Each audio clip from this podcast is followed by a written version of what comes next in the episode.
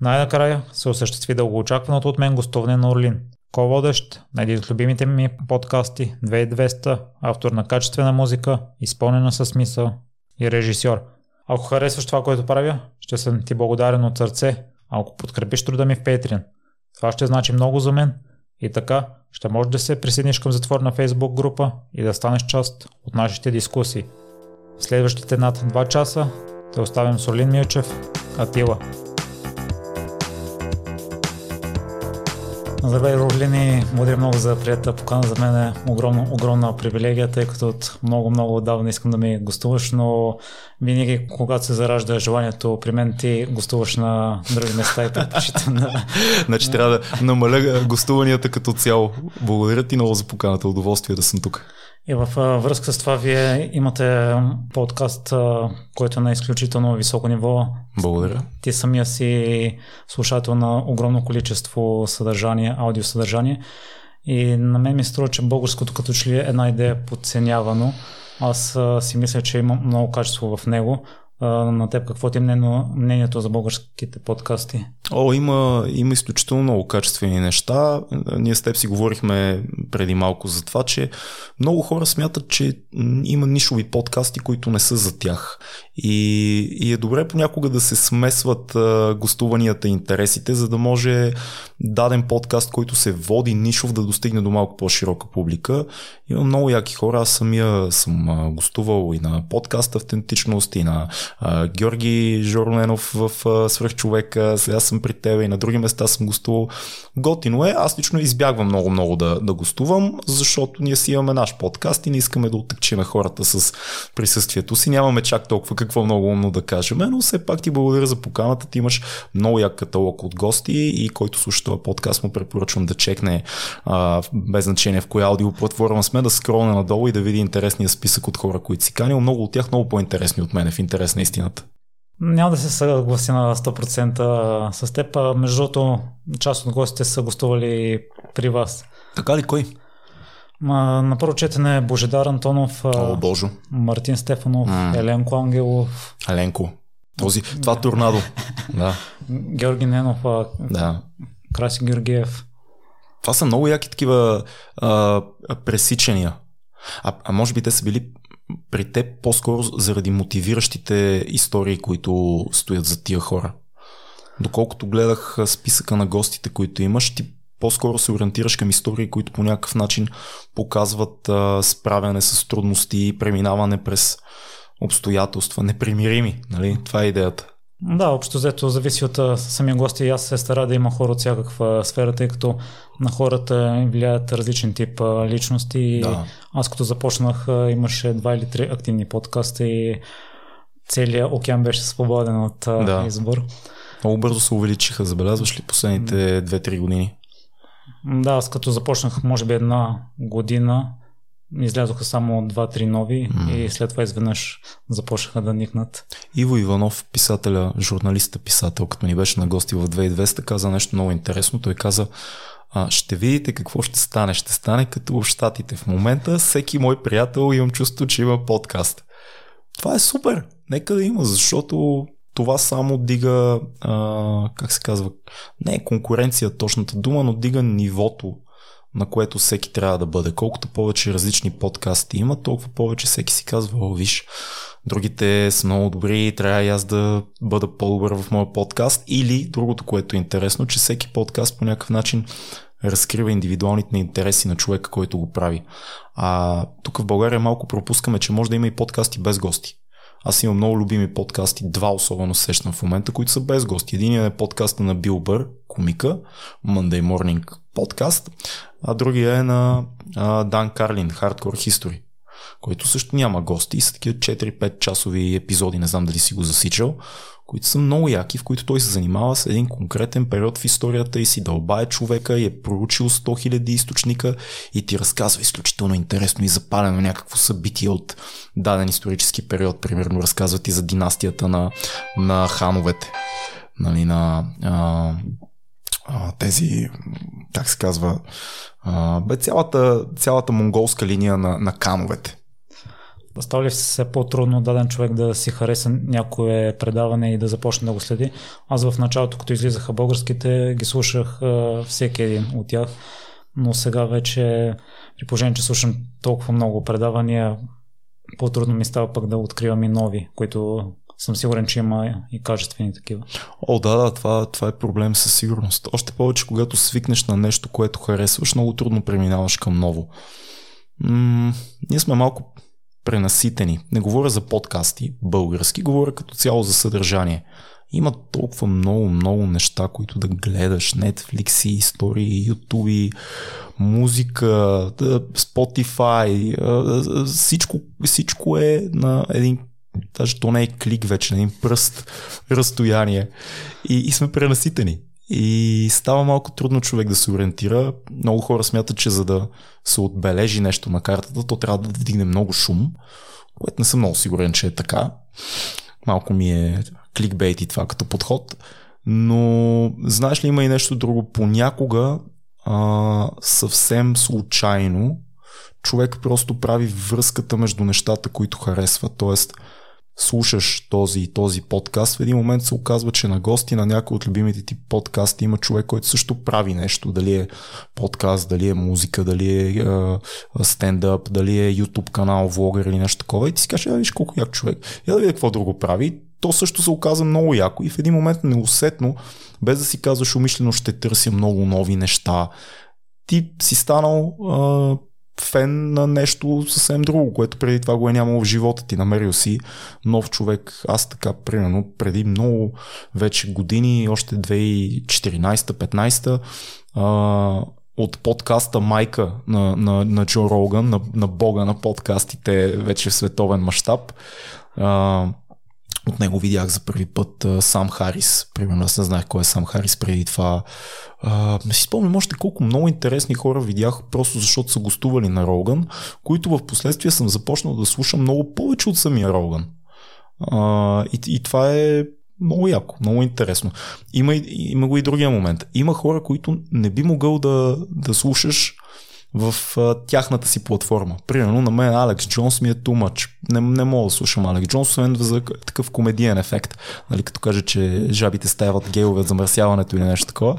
Но, но когато ги гледам в даден подкаст, винаги си пускам техни участия. Тоест има хора, които просто като гледаш някъде са, са други.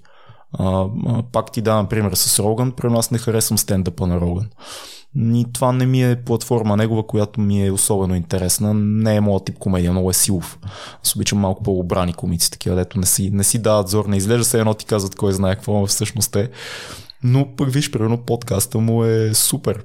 А, така че нещата много варират, но най- най-лесният начин според мен, без да си казваш съзнателно, сега ще търся ново съдържание. Нали, днес ще проверя 22 подкаста да видя кой е читав. Най-лесният начин е просто да гледаш в местата, които харесваш, кои са хората, които се появяват, защото най-често лойката е тази. Ако ти харесваш някой и го следваш, значи вие имате общи интереси. То човек за да покани някой, вероятно го е поканил заради интерес, който и ти имаш. И, и ако се довериш на това, може веднъж на година или на няколко месеца да попаднеш на някой, който е як. Ако наистина, наистина, наистина те е изкефил и имаш времето и не си стресиран от живота си, не си бил на заболекар сутринта, не, не си уволнен и, и изобщо си в момент, в който нови неща се появяват в живота, ти си кажеш, ай, чакай да чекна този YouTube канал и попадаш на нещо готино и след 5 месеца вече казваш на някой твой приятел, нещо, гледам тук един пич, много е, бати яките неща, ама кой е то не става, провери го. Е, такива неща. Да, тук Орлин си е много прав, тъй като аз в миналото странях целенасочено от политиката и никога не съм си представил, че някога ще се интересувам, но вие също имате пръст в това, след като поканихте Асен Генов, от време на време му чеквах канала тогава. Да. И най-силно впечатление ми направи Марая Цветкова, която има огромни познания в всякаква област и от време на време хвърлях едно око на гостите. Mm главно за нея следях или за някое друго популярно лице, но в последно време всеки ден преглеждам гостите му, ако някой ми направи впечатление. Да Асен, е, Асен е изумителен човек, той има подкаст всеки ден с различен гост, всяка вечер да кажа в 9 часа контракоментар с Асен Генов. Поздрав! А, той има уникален, уникална динамика на работа. Уникална работна етика. Това да правиш всяка вечер подкаст с различен гост и да си актуален с събитията. Наистина човек от него може да види много хора, които м- без значение дали са подкастъри или, или се изявяват изобщо публично, са активни в дейността, която а, упражняват. Понякога са активни про- протестъри, понякога са, а, виждал съм много, много компетентни адвокати при него, а, политолози, а понякога това, което е много хубавото на Сен, е, че той успява да направи разговор с някой, който си виждал в медиите, но на съвсем друго ниво. Тоест, примерно, неговите подкасти с Христо Иванов, да кажем, са много интересни. Някакси успява да много да дигне нивото на разговора Сен и при него е, всеки според мен, който гостува, знае, че булшит не минава. В смисъл, не, не може да минеш с много от нещата, които могат да минат при телевизионни журналисти, а Сен е такъв, не, не. Знам, знам за това не е така или имаме време, сега ще поразпитам какво имаш предвид. Така че да, има нужда от такова нещо. А то също и при вас става, когато засягате политически въпроси. Това ми харесва, че може за политика да се говори нормално и аргументирано. И в връзка с това искам да те попитам, тъй като вие сте един от вашия канал е един от най-ранните и един от най-популярните. Приемате ли се, да кажем, за някакъв авторитет, тъй като за подбора на гости, защото на мен са ми правили забележка понякога, че може би не целенасочено от моя страна мога да подведа гостите си, слушателите си с някои гости, чието методи не са изпитани научно или има някакви слухове за тяхната сфера на дейност. Mm-hmm. Докато аз изхождам от мисълта, че дори да не вярвам в нещо, mm-hmm. което практикува госта, е хубаво да го споделя на слушателите, за да добият различна гледна точки и представи. Да, а, разбирам те. Значи, първо, не, не се смятаме за авторитет. Критерия, който имаме е на нас да ни е интересен дадения човек. Дали е научно доказано, дали има слухове, ние тия неща, които ни е интересно, ще ги питаме и нали, достатъчно скептични сме с Цецо, за да кажем на дадения гост, че според нас не е прав за нещо, да поспориме и да видим на къде ще отиде разговора. А ако той е наистина готин и верен на убежденията си, той няма да има проблем да а, комуникира и да дискутира по тях. А, нас ни води любопитството и, и така един такъв вграден компас, който се опитваме да следваме от началото на подкаста, а именно този човек интересен ли ни е, да. Автентичен ли е според нас? Да. Има ли за какво да си говорим? Да. Ще бъде ли интересен на нашите патреони, на хората, които ни подкрепят и следват подкаста най-активно? Вероятно да. Значи този човек е яко да дойде. Друго нещо, което сме си наложили и често си казваме е да не са много сходни гостите т.е. да редуваме. Когато говорим с някой по-сериозно, да кажем за култура, изкуство, след това може да си поговорим с някой за а, спорт, примерно, може да си поговорим с някой за урбан теми, градски теми, да кажем за хип-хоп или графити или whatever, смисъл за пънк, примерно както с Кобрат. Тоест да варираме гостите, но винаги да са хора, които са автентични в това, което по някакъв начин правят и усещат и, и, а, и са ни интересни. И са таки открити. Няма...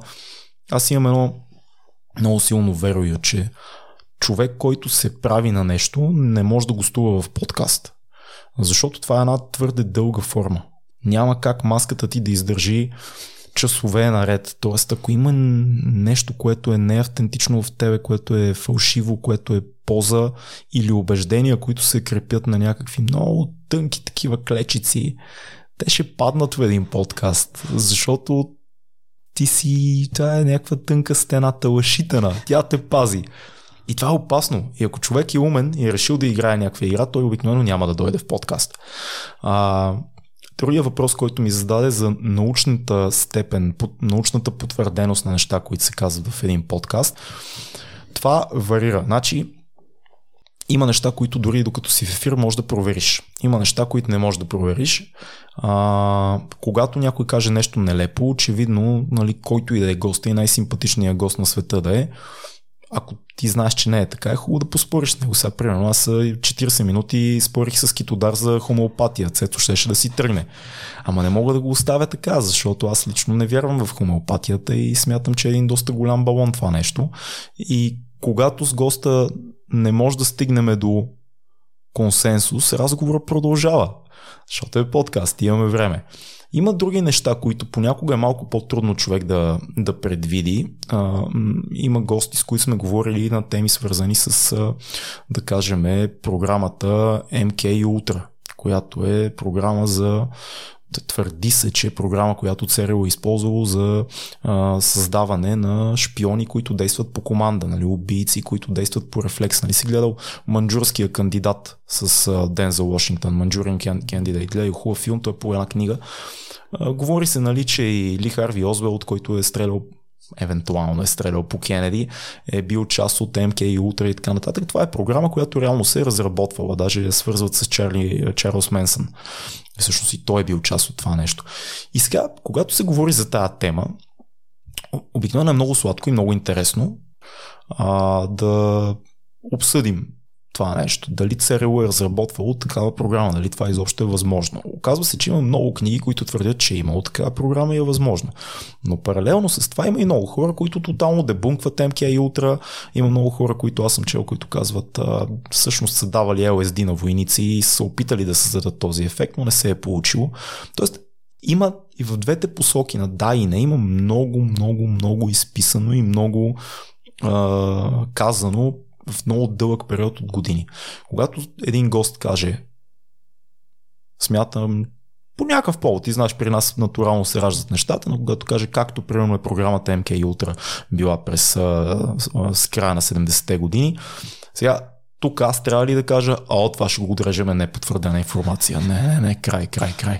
Каза нещо, което не е научно потвърдено от всеки един източник в Вселената кое е потвърдено от всеки един източник в Вселената. До съвсем скоро беше а, така анатемосван всеки, който каже, че е възможно, е възможно дори, не е със сигурност е, е възможно а, а, началото на COVID-епидемията от лабораторията в Ухан да е свързана с човешка грешка, да не е или дори а, съвсем умишлена китайска атака към света.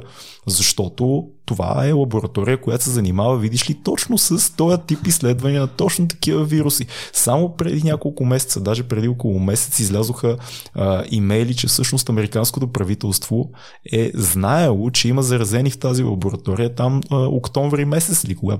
Може да бъркам някой друг месец, сега напишете отдолу коментар ли е си прав така. Но всъщност все повече и повече се оказва, че е възможно да е разработвано нещо в Ухан, което не казвам, че умишлено китайците си искали да изтребят света, но е възможно да е излязло чрез зараза на някой.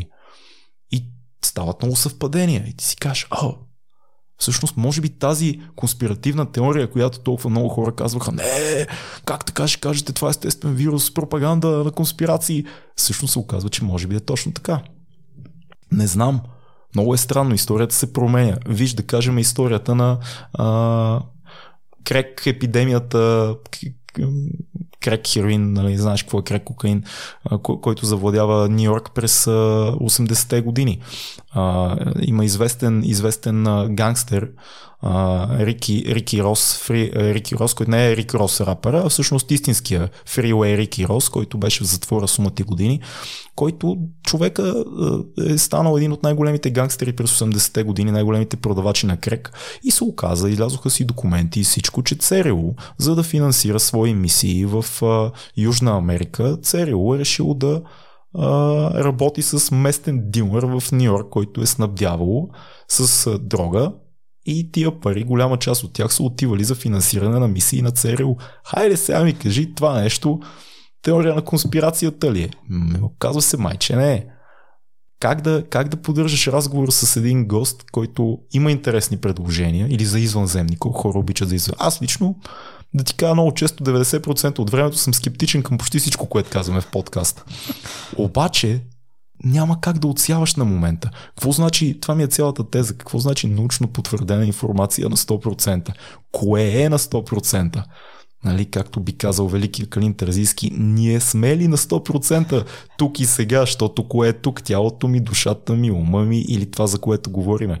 Дали докато говорим, аз не съм в момента в Нью Йорк при Рик Рос през 70-те на чисто ментално ниво.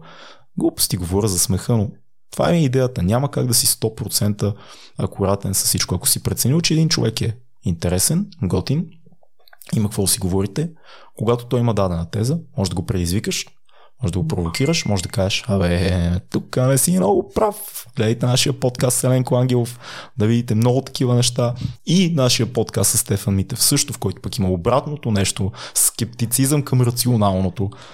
А, но това е разговор, това е готиното. Аз много често взимам обратната страна на, на гостите ни, просто за да видим дали, е, дали има а, субстанция в това, което се казва. Или си представям как някой гледа и реагира. А е много интересно усещане, защото ако ти слушаш дадения подкаст, ето при нас сега говоря за ЦРУ и си представям как някой, това са пълни глупости, има инсайт, който това го депмогнаха. Сложи го в коментарите, ще се радвам и аз да прочета. Орлин, аз ти се възхищавам на огромната обща култура, която е демонстрирате в предаваните. Забуда. Само така изглежда. Според мен е така, защото аз се възхищавам на такъв тип хора и информацията, която говорите ти, която сподели, ми е много интересна, но като че ли аз не намирам допълнителни интерес да седне и да се поразрова допълнително, но на мен ми е правено забележка за здравословни методи, че някои не са научно потвърдени може да... О, това е много важно. Да, да, това е абсолютно важно, но това, което ти можеш да направиш не е да отрежеш нещо, което госта казва, може да просто да кажеш, да се усъмниш, да попиташ или да предупредиш слушателя, че или самия гост, ако е адекватен човек, ще каже това не е а, алфата и омегата, това, което казвам. То е просто вариант. Знаеш, аз, аз лично имам много голям радар към а, альтернативни лечения.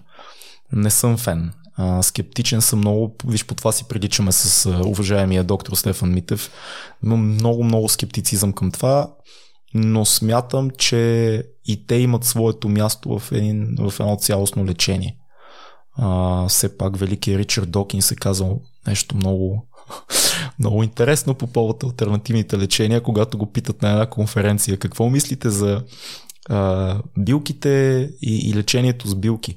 И той казва, има такива от тях, които работят и най-вероятно вече някой е произвел лекарство от тях.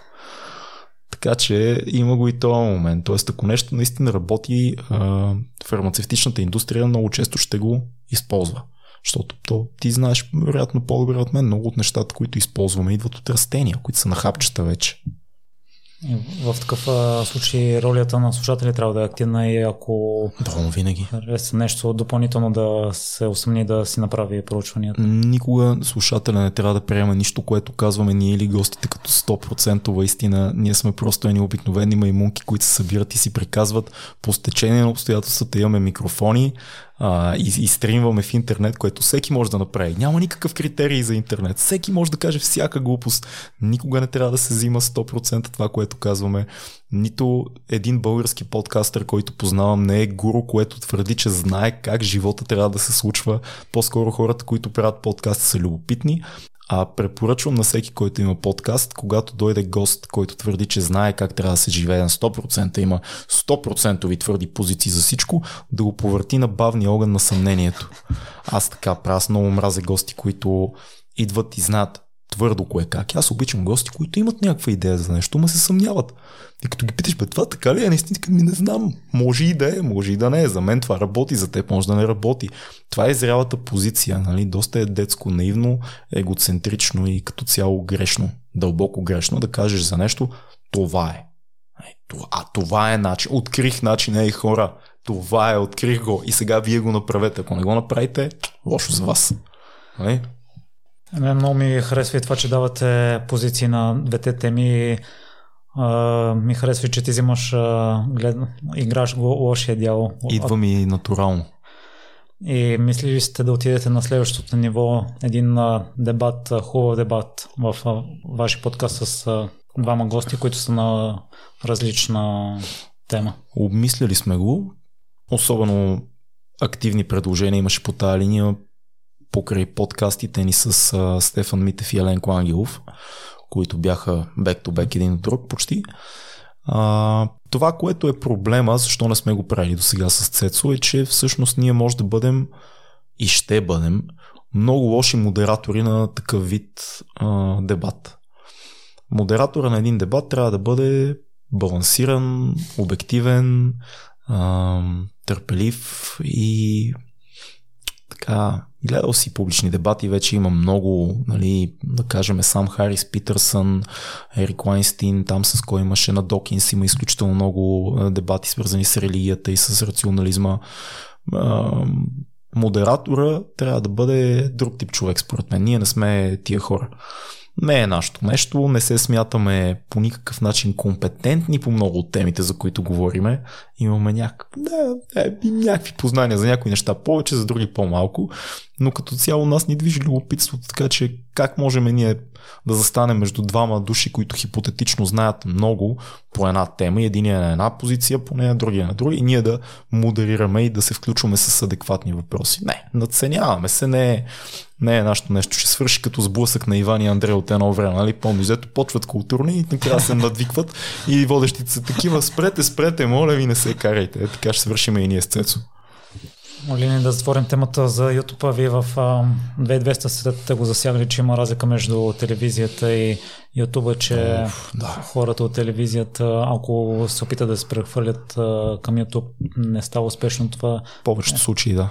Обратния вариант, може би също. Вие mm-hmm. имате опити с телевизията и с да. YouTube. Да, еми, да.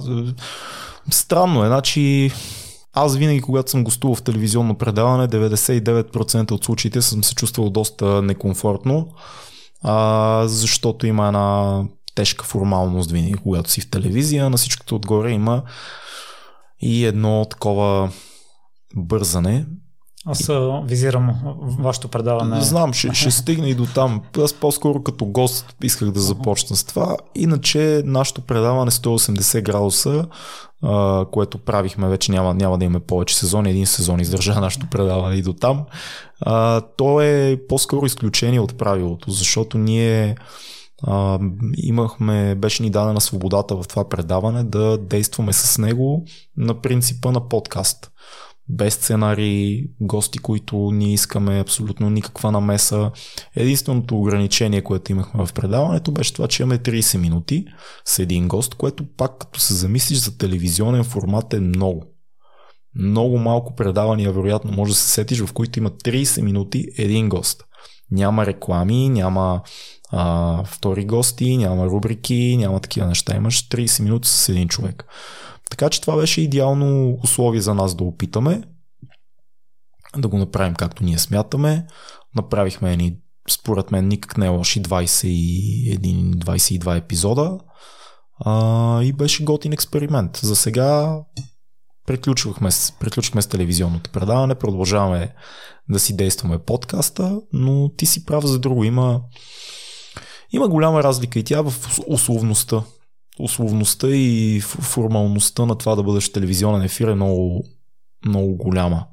Има екип, много по-голям обикновено от един подкаст.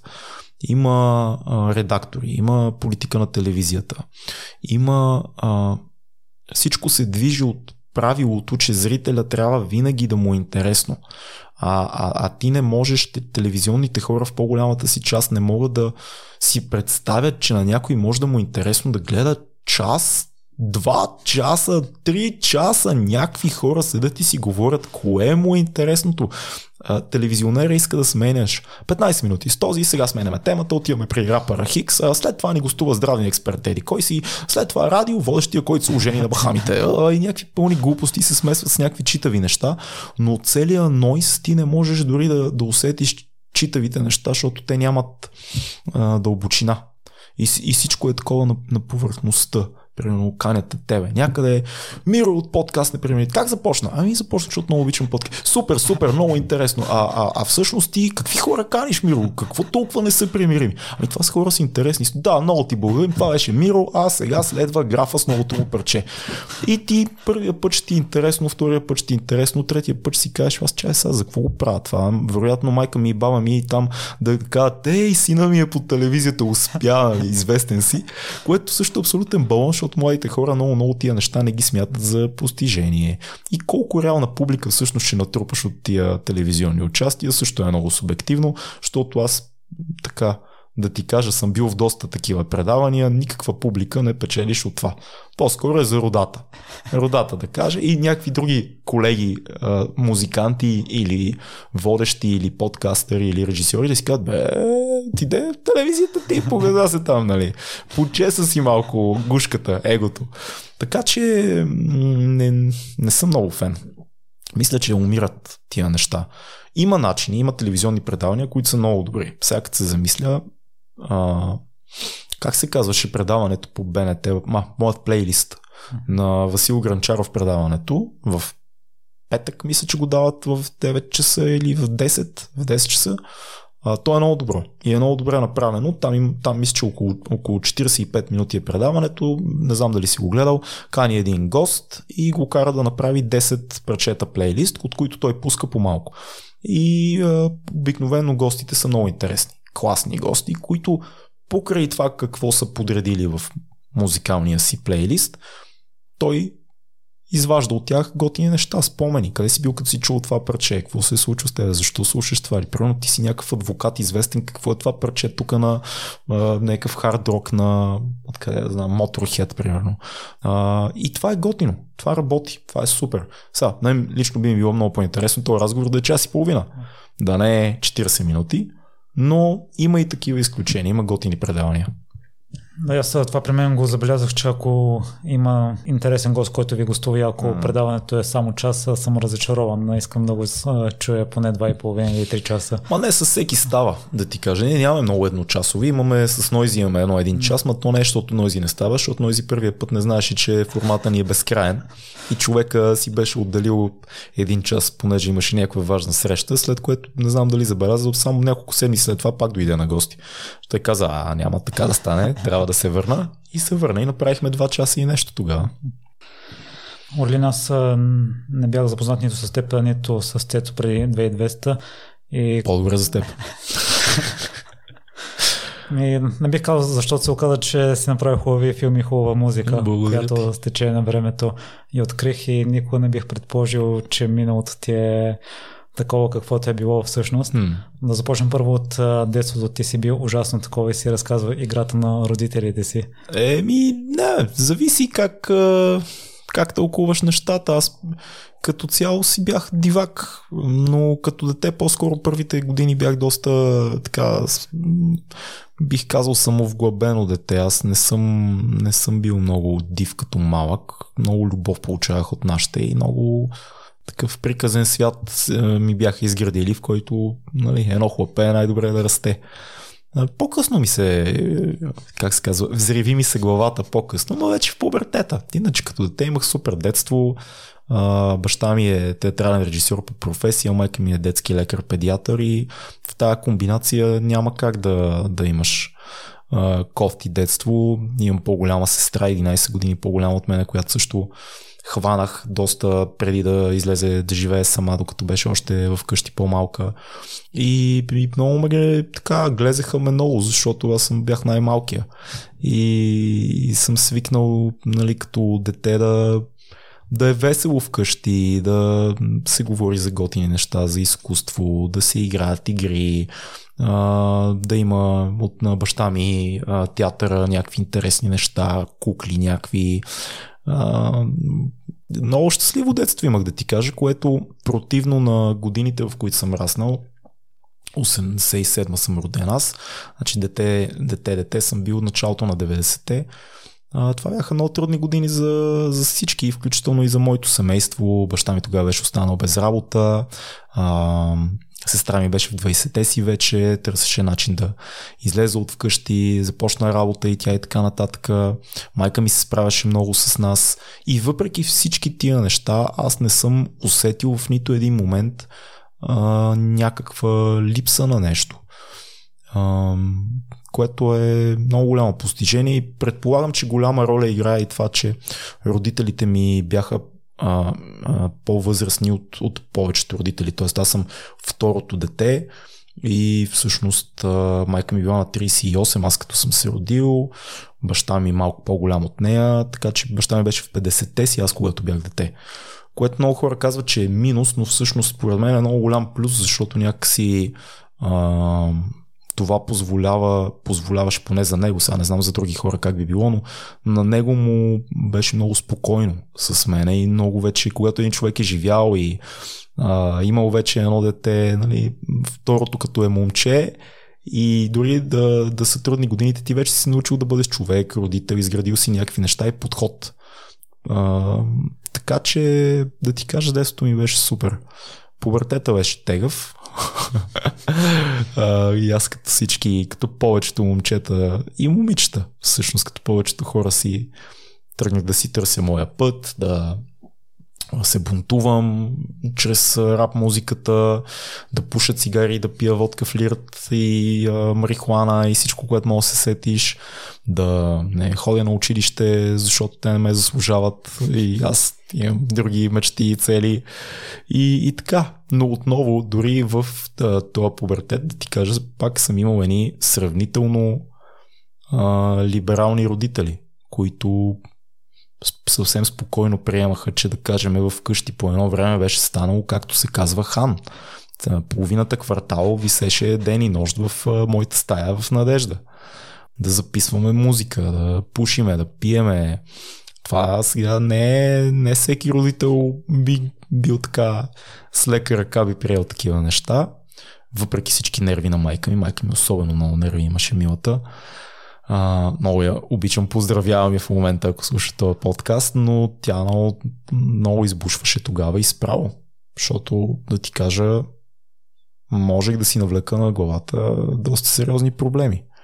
А, съм от квартал Надежда, съм израснал в София, в който много от приятелите ми, някои от тях се занимаваха с продажба на наркотици, а, други имах, имам приятели, които отидоха в затвора не за не много сериозни неща. Аз смисъл не, не говоря за някакви мутри и, и нещо такова или някакви убийци. Говоря за момчета, които намираха начин да изкарат още някакъв лев допълнително от късите джобни, които родителите им даваха и а, всичко беше едно такова много симпатично, но всъщност това симпатично а, веднага се сещам един мой приятел, който лежа една година и нещо в централния затвор и му ходихме на свиждане и така нататък. Тоест, игра, играчка плачка беше малко положението и аз имам голям късмети с това, че може би, защото много музика правех и като цяло бях доста арт ориентиран.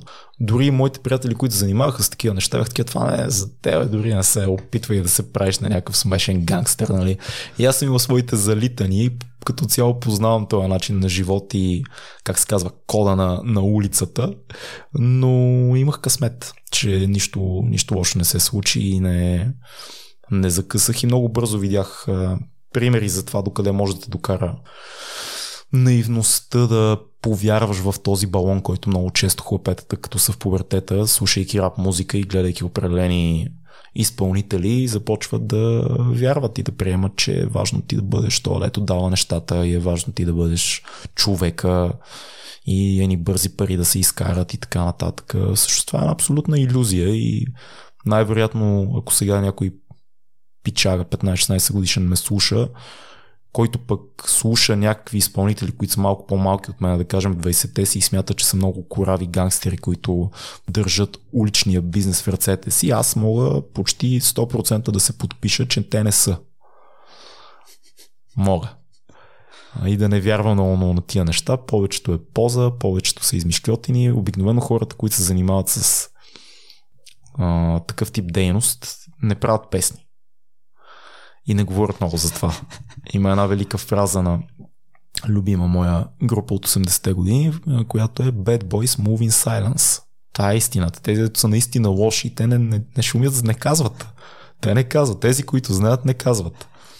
Така че, да, имах голям късмет, штур пубертет, открих хип-хопа, което ми даде много, даде ми много увереност, даде ми много знание, защото хип-хопът ти отваря врати, чуваш за какво пеят различни изпълнители.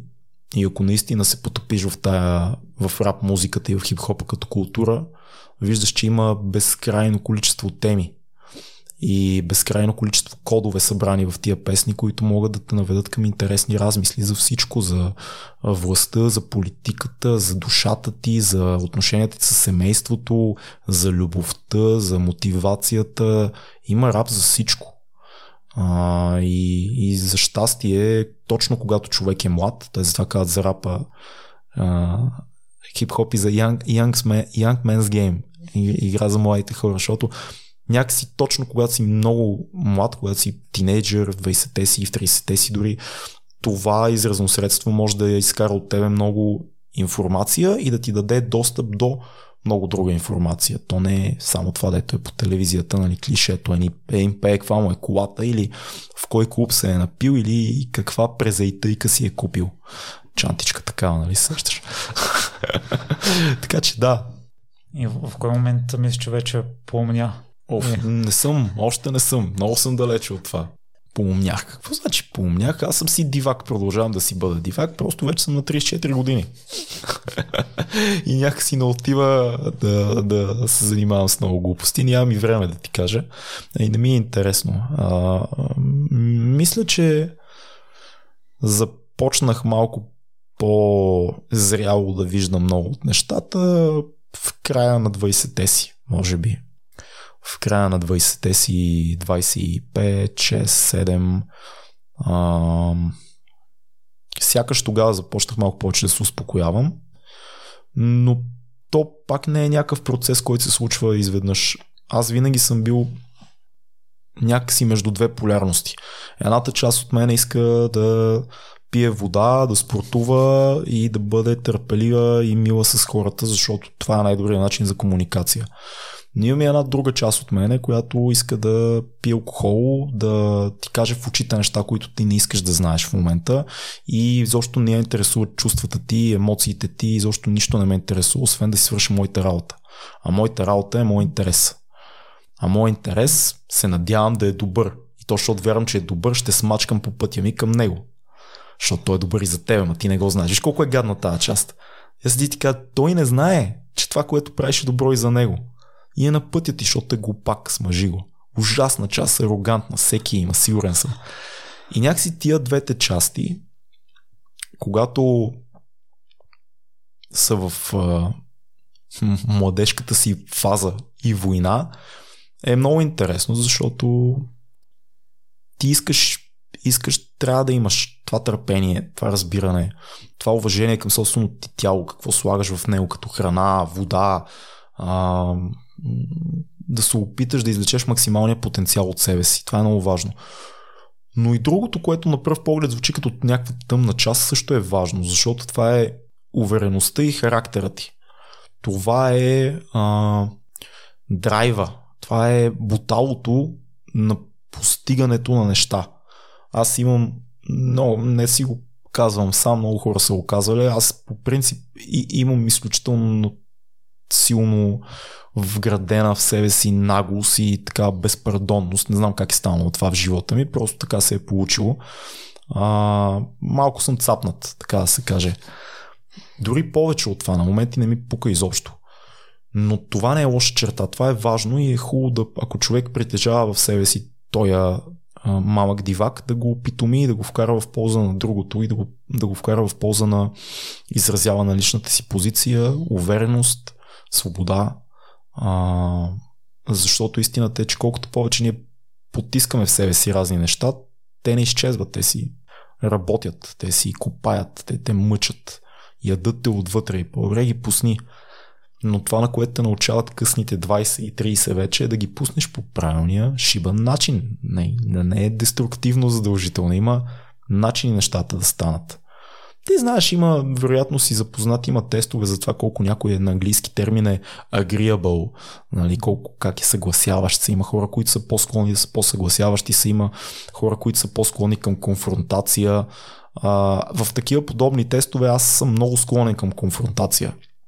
И това е нещо, което знам и затова се опитвам да го използвам само като някаква супер сила за полезни цели. Както имам много приятели, които не много, но имам няколко приятели, които са много склонни към съгласяване. И за мен това е тяхната супер сила. Това има, има хора, които ме изумяват как в моменти на висок стрес и, и а, на ръба на това да се скараш с някой заради нещо, заради позиции, които имате различни хора, които умеят да се плъзнат по тия емоции и да някакси да вдигнат всички около тях, така чакайте малко. Няма смисъл в момента, пичове, да се хващаме за някаква пълна глупост. А, има по-важни неща, има по-големи неща.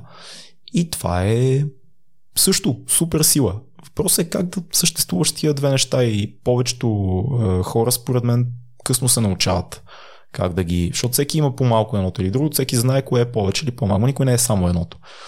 Конфликта обикновено идва в неумението ти да жонглираш с тях.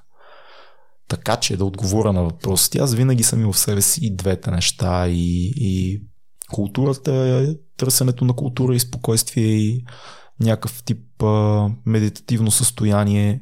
Си имах много интереси преди години в медитация, зен, будизъм и така нататък. Точно заради това, защото търсех това нещо. И много и дивашка страна, която ако не внимаваш става деструктивна. Поумориха вече последните години, почна да се отчаива така, грохва.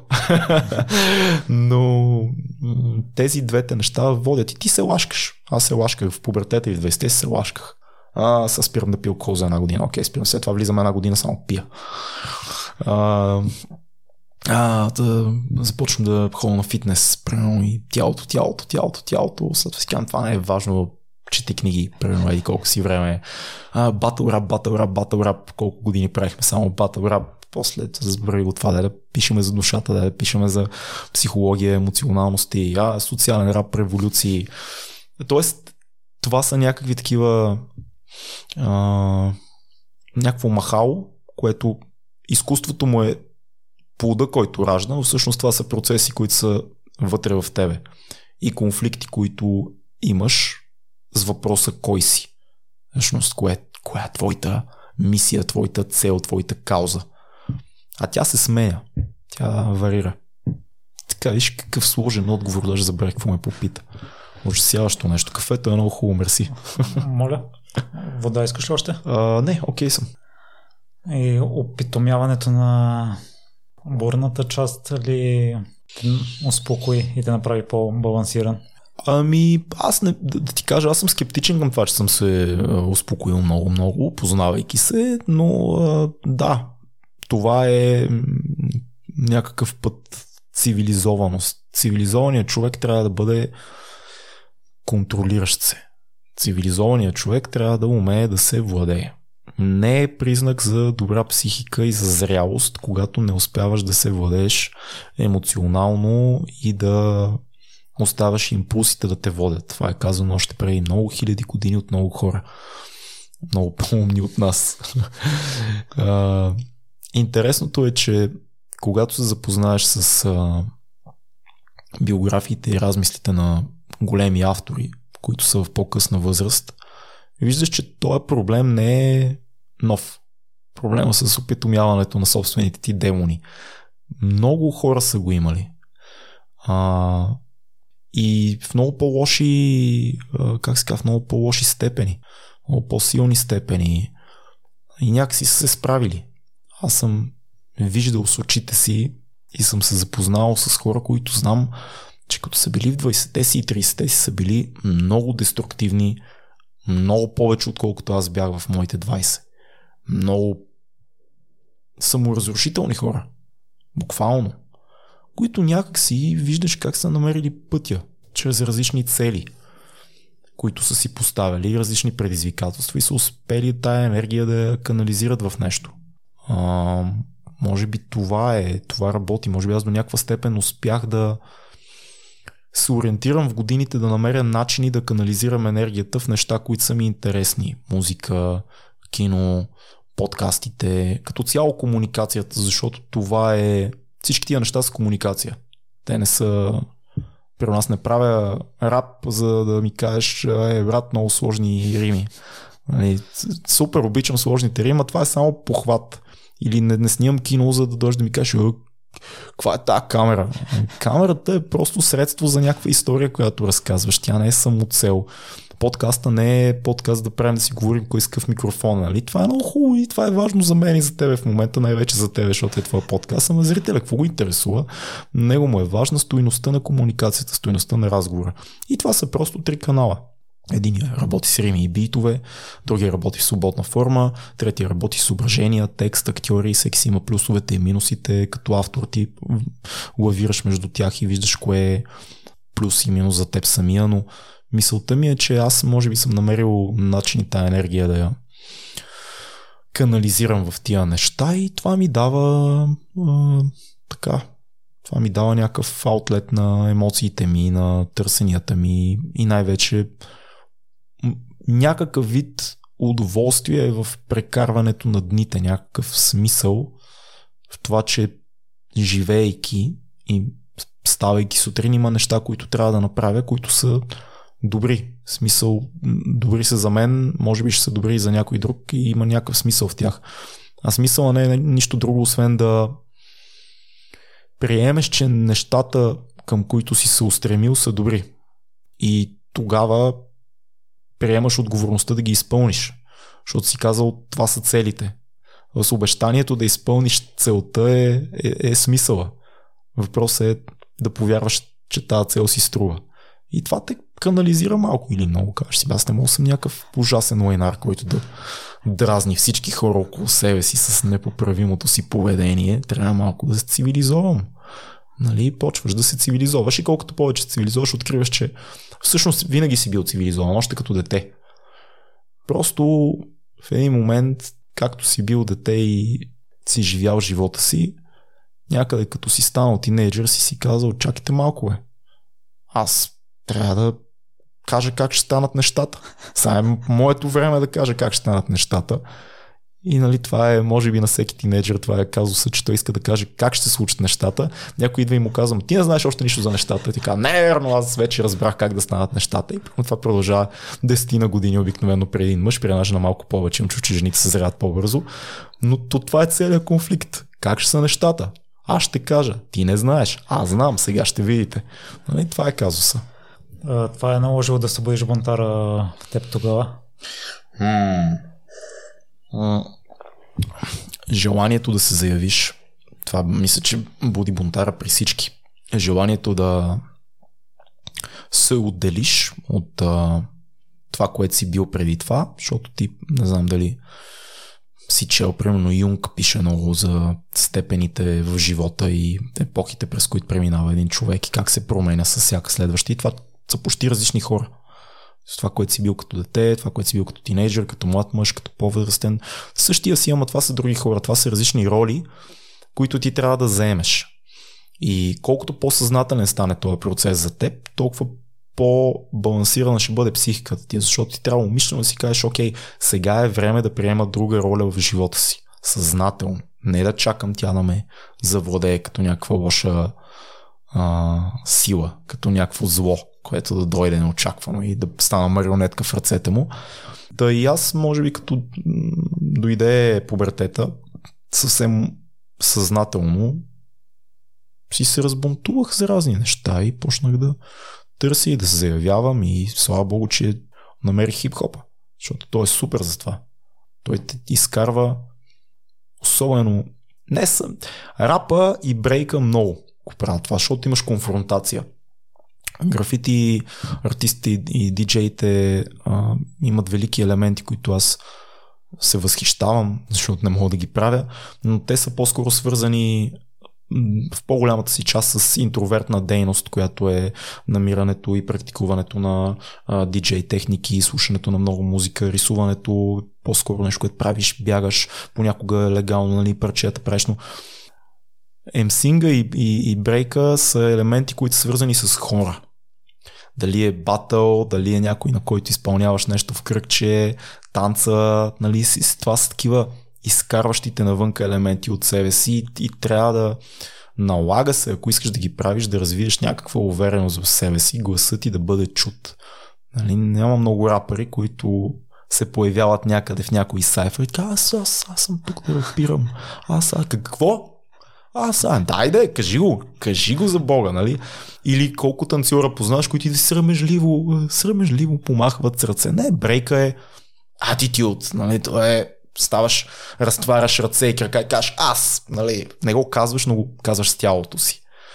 А, така че това е, това е супер инструмент, когато си малък, да започнеш да се търсиш и да се заявяваш. Аз прочетох, че и към режисурата от малък си имал интерес, да. но това, че е по-трудно достъпна ли я забави във времето и се насочи първо към хип-хопа? Ами, фуф, сложно е. А, когато бях на 19 още, а, баща ми си спомня, че като му казах, той беше тогава още жив, като му казах, че искам да кандидатствам кинорежисура и той ми каза, но си малък, още нищо не знаеш. Изобщо не ти е времето още за това нещо. А, и беше прав, честно казано, наистина нищо не знаех. Истината е, че това е много, много специална професия. В момента приемат хлапета, които са 20-21 годишни в надвис, но това е нова политика на, на академията.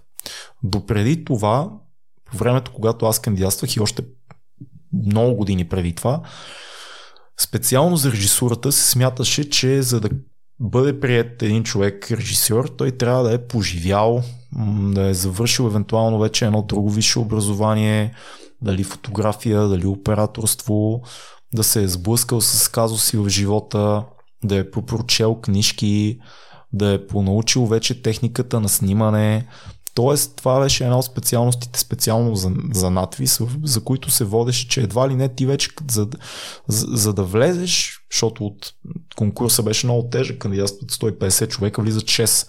За да влезеш, ти вече трябва да го можеш.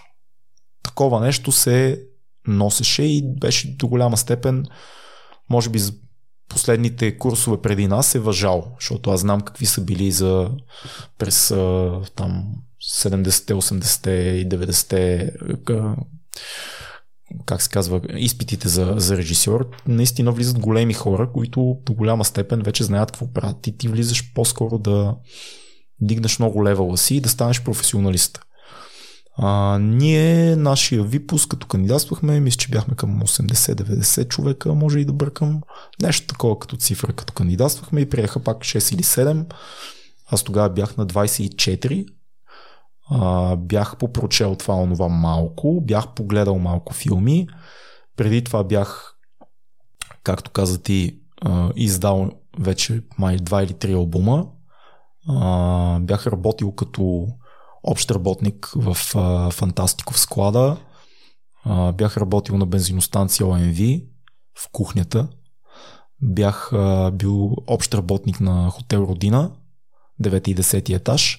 А, бях работил като сервитьор и бях а, учил един семестър економика в датския колеж. Това всичко преди надвис. И нито едно от тия неща не ми хареса.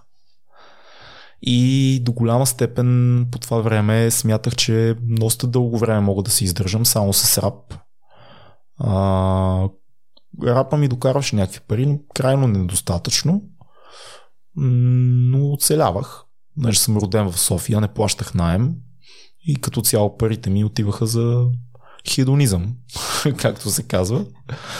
А, но много се колебаех и, и някакси, не знам, някакси минах през кръговете на академията и на тях им стана интересно, защото те тогава имаше политика в надвис да за да покажа за хората, които не знаят за какво говоря. Има там три кръга, през които минаваш. Първият е тест, след това има разговор с комисия, после пишеш, после поставяш на сцена нещо, пак разговор с комисия, после снимаш нещо, пак разговор с комисия и това е изпит, който тече няколко дена.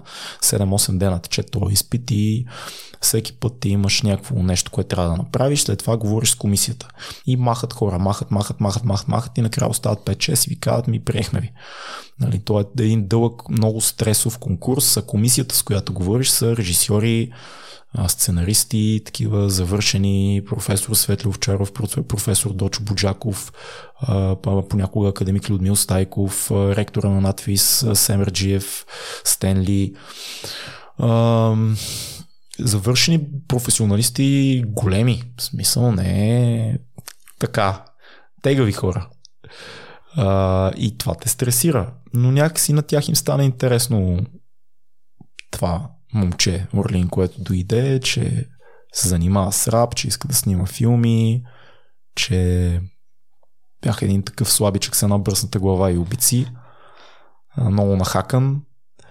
И така някакси, някакси влязох и започнах да, да уча кино. А пък хубавото на надвис е, че винаги когато, когато има клас в надвис, а, ти няма, няма как да не снимаш. Тоест всеки семестър ти за да продължиш нататък трябва да си заснел дадена задача. Дали е документално, игрално и така нататък, експериментално нещо, трябва да снимаш. Не можеш да не снимаш. И това те учи на много как да работиш с хора, как да се бориш, как да си намираш допълнително финансиране, техники, как, какво да търсиш в киното изобщо, какво да гледаш, какво да четеш, нали, бунтуваш се, много често снимаш нещо, кажеш, това е велико, професорът ти гледа, това не става за нищо. Как така не става, аз съм го направил, това не значи нищо, ужасно е, нали, това. Критериите са много високи в академията. И, и да, и за това на 24 почнах, защото предишните години първо не се чувствах сигурен, не знаех точно какво искам. Мислих си там, да, киното ми е интересно, ама дали така. Аз даже като кандидатствах не, не бях много 100% сигурен, че ме приемат изобщо. В смисъл, струваше ми се много трудно. Това нещо и то си е. Имал съм много голям късмет да бъда прият и да го завърша. Ме ме приеха предпоследен. Аз имам приятел Ивайло, който сега е в Радомир. Е, тежка Радомирска мутра. Поздрав. А ние бяхме предпоследен и последен. Обаче завърших първи. защото съм и над човек защото имах много труден, много труден дипломен филм. Накрая направих, който е филма Добри, който може да бъде гледан в YouTube. Това ми е дипломния филм в академията. Преди това имам 3-4 други такива късометражни. Да, да, трудно нещо. Смятам, че кинорежисурата наистина може би е по-добре човек да задълбае в нея на по-късен етап живота си, но в момента с цялата технология, това, че всеки може да снима, може да се почне рано. Това, което аз искам да посъветвам всички, които примерно в момента са в 20-те си искат да снимат е да не отделят толкова голяма част от времето си на техническия техническото ноу-хау, техническия подход, а да, или да го кажа така, да отделят също толкова време, колкото и на техническата част и на дълбаенето в класическо изкуство, литература, старо кино, а, биографии на режисьори, четене, гледане, т.е. неща, които да дори ако искаш изобразително изкуство, много трябва да се гледа. Неща, които да увеличат повече, максимално да увеличат а, асоциациите, с които мозъкът ти работи. Защото режисурата не е само с каква камера и а, какъв, а, на какво да я сложиме тази камера и с какъв обектив. Да, това е голяма част от нещата, но това е по-скоро операторство. Ти трябва да, като режисьор трябва да търсиш конфликти, истории, а, важните въпроси, които душата на човек е обременена, важните социални въпроси, за какво е говорено в изкуството, за да видиш ти за какво искаш да говориш. И един филм е много сложно нещо, голямо, смесва всички изкуства в себе си, а това е изключително отговорно нещо. А, защото за да смесваш изкуства, ти трябва да познаваш изкуствата. Трябва да познаваш визия, текст, музика, естетика, стил, история на изкуството, много, много, много неща, които и най-вече въображението ти да работи и да работи в киноконтекст, т.е. ти да виждаш, да виждаш конфликти и да виждаш картини. Изключително сложно нещо. Има, толкова е сложно, че има, има една реч на, на Стенли Кубрик, като взима една награда преди много години. Кубрик, майстора на майсторите, нали, стандарта в киното, недостижимия стандарт, Кубрик, който казва а, за мен да снимам филм е като да пиша поезия на влакче на ужасите. Да пиша поезия на влакче на ужасите, Робър Костър, нали, това да си надолу с главата и така нататък. Това ти го казва Кубрик. Какво остава за нас обикновените бълхи, както се казва, обикновените малки мозъчета, които искаме да снимаме и да разказваме неща. ужасяващо трудна задача и това е едно от нещата, които ми харесва в киното. То е не можеш да го овладееш никога напълно. Не можеш да станеш майстор. Няма такъв вариант. Вече има много големи майстори, ти не можеш да ги стигнеш никога, но винаги можеш да имаш своя малък напредък и в края на краищата да разкажеш такива истории, които да вълнуват и да доставят удоволствие на теб и на хората около теб и да смяташ, че си струват тия истории. Тоест има какво да бъде казано в дадения филм. Другото, нали, има много, тази тема е много дълга, но в България има много проблеми свързани с финансирането на филми, а, много неясноти относно това откъде трябва да идват парите, как да се харчат, колко филма да се произвеждат, какво значи фестивален филм, какво значи мейнстрим филм, а, какво искат да гледат хората, хората прости ли са или просто не им е показано това, което си струва, или защо не ги интересува това, което си струва. Ако един филм е успешен на Запад, това значи ли, че не трябва да е финансиран от държавата? Или може би всъщност е доста важно филми, които държавата финансира да се пускат и на Запад, за да виждат и в Европа, че ние имаме кино, не сме просто кръци от България, нали, джипчи и така нататък. А, много са въпросите, много е сложно, много е трудно, много е несигурно, но на мен ми харесва дано дано нататък в пътя си имам възможност пак да снимам. Аз сега завърших един първия ми пълнометражен филм и беше велико изживяване за мене. Много, много, много, много силно и емоционално и много трудно. Най-трудното нещо, което съм правил до сега професионално, но много хубаво. Но е сложно, защото е скъпо. Киното е скъпо. Трябва ти стотици хиляди левове. Стотици хиляди евра. Понякога милиони. Трябва да ги намериш. Ама не можеш да ги намериш, защото много хора ги искат, които също снимат филми. А парите са малко и става много сложно. И затова трябва да се бориш и хубавото е, че от време на време можеш да правиш и други формати, примерно подкаст, рап, да снимаш някакви къси малки неща. Супер е! Изкуството да падаш, се казва. Изкуството да падаш, да. В всяко интервю по-малко открехваш а, за него. Hmm. Има ли нова информация, която си готов да споделиш? А, новата информация е, че приближаваме към завършика на филма, лека по лека. Надявам се до година, след лятото, да може да обявиме а, премиера и в а, България. Това е което мога да кажа. Имаме вече трейлер, ама няма да го пуснем скоро. Ще го пусна на тебе после след предаването, чисто като визуално да го скиваш. Но е рано още. Те първа предстои да правим цветни корекции на филма, след това те първа предстоят кандидатствания по различни платформи, свързани с европейско кино, български фестивали, западни фестивали и така нататък. Те първа предстоят разговори, свързани с дистрибуцията на филма, което ще е много, много сложен въпрос.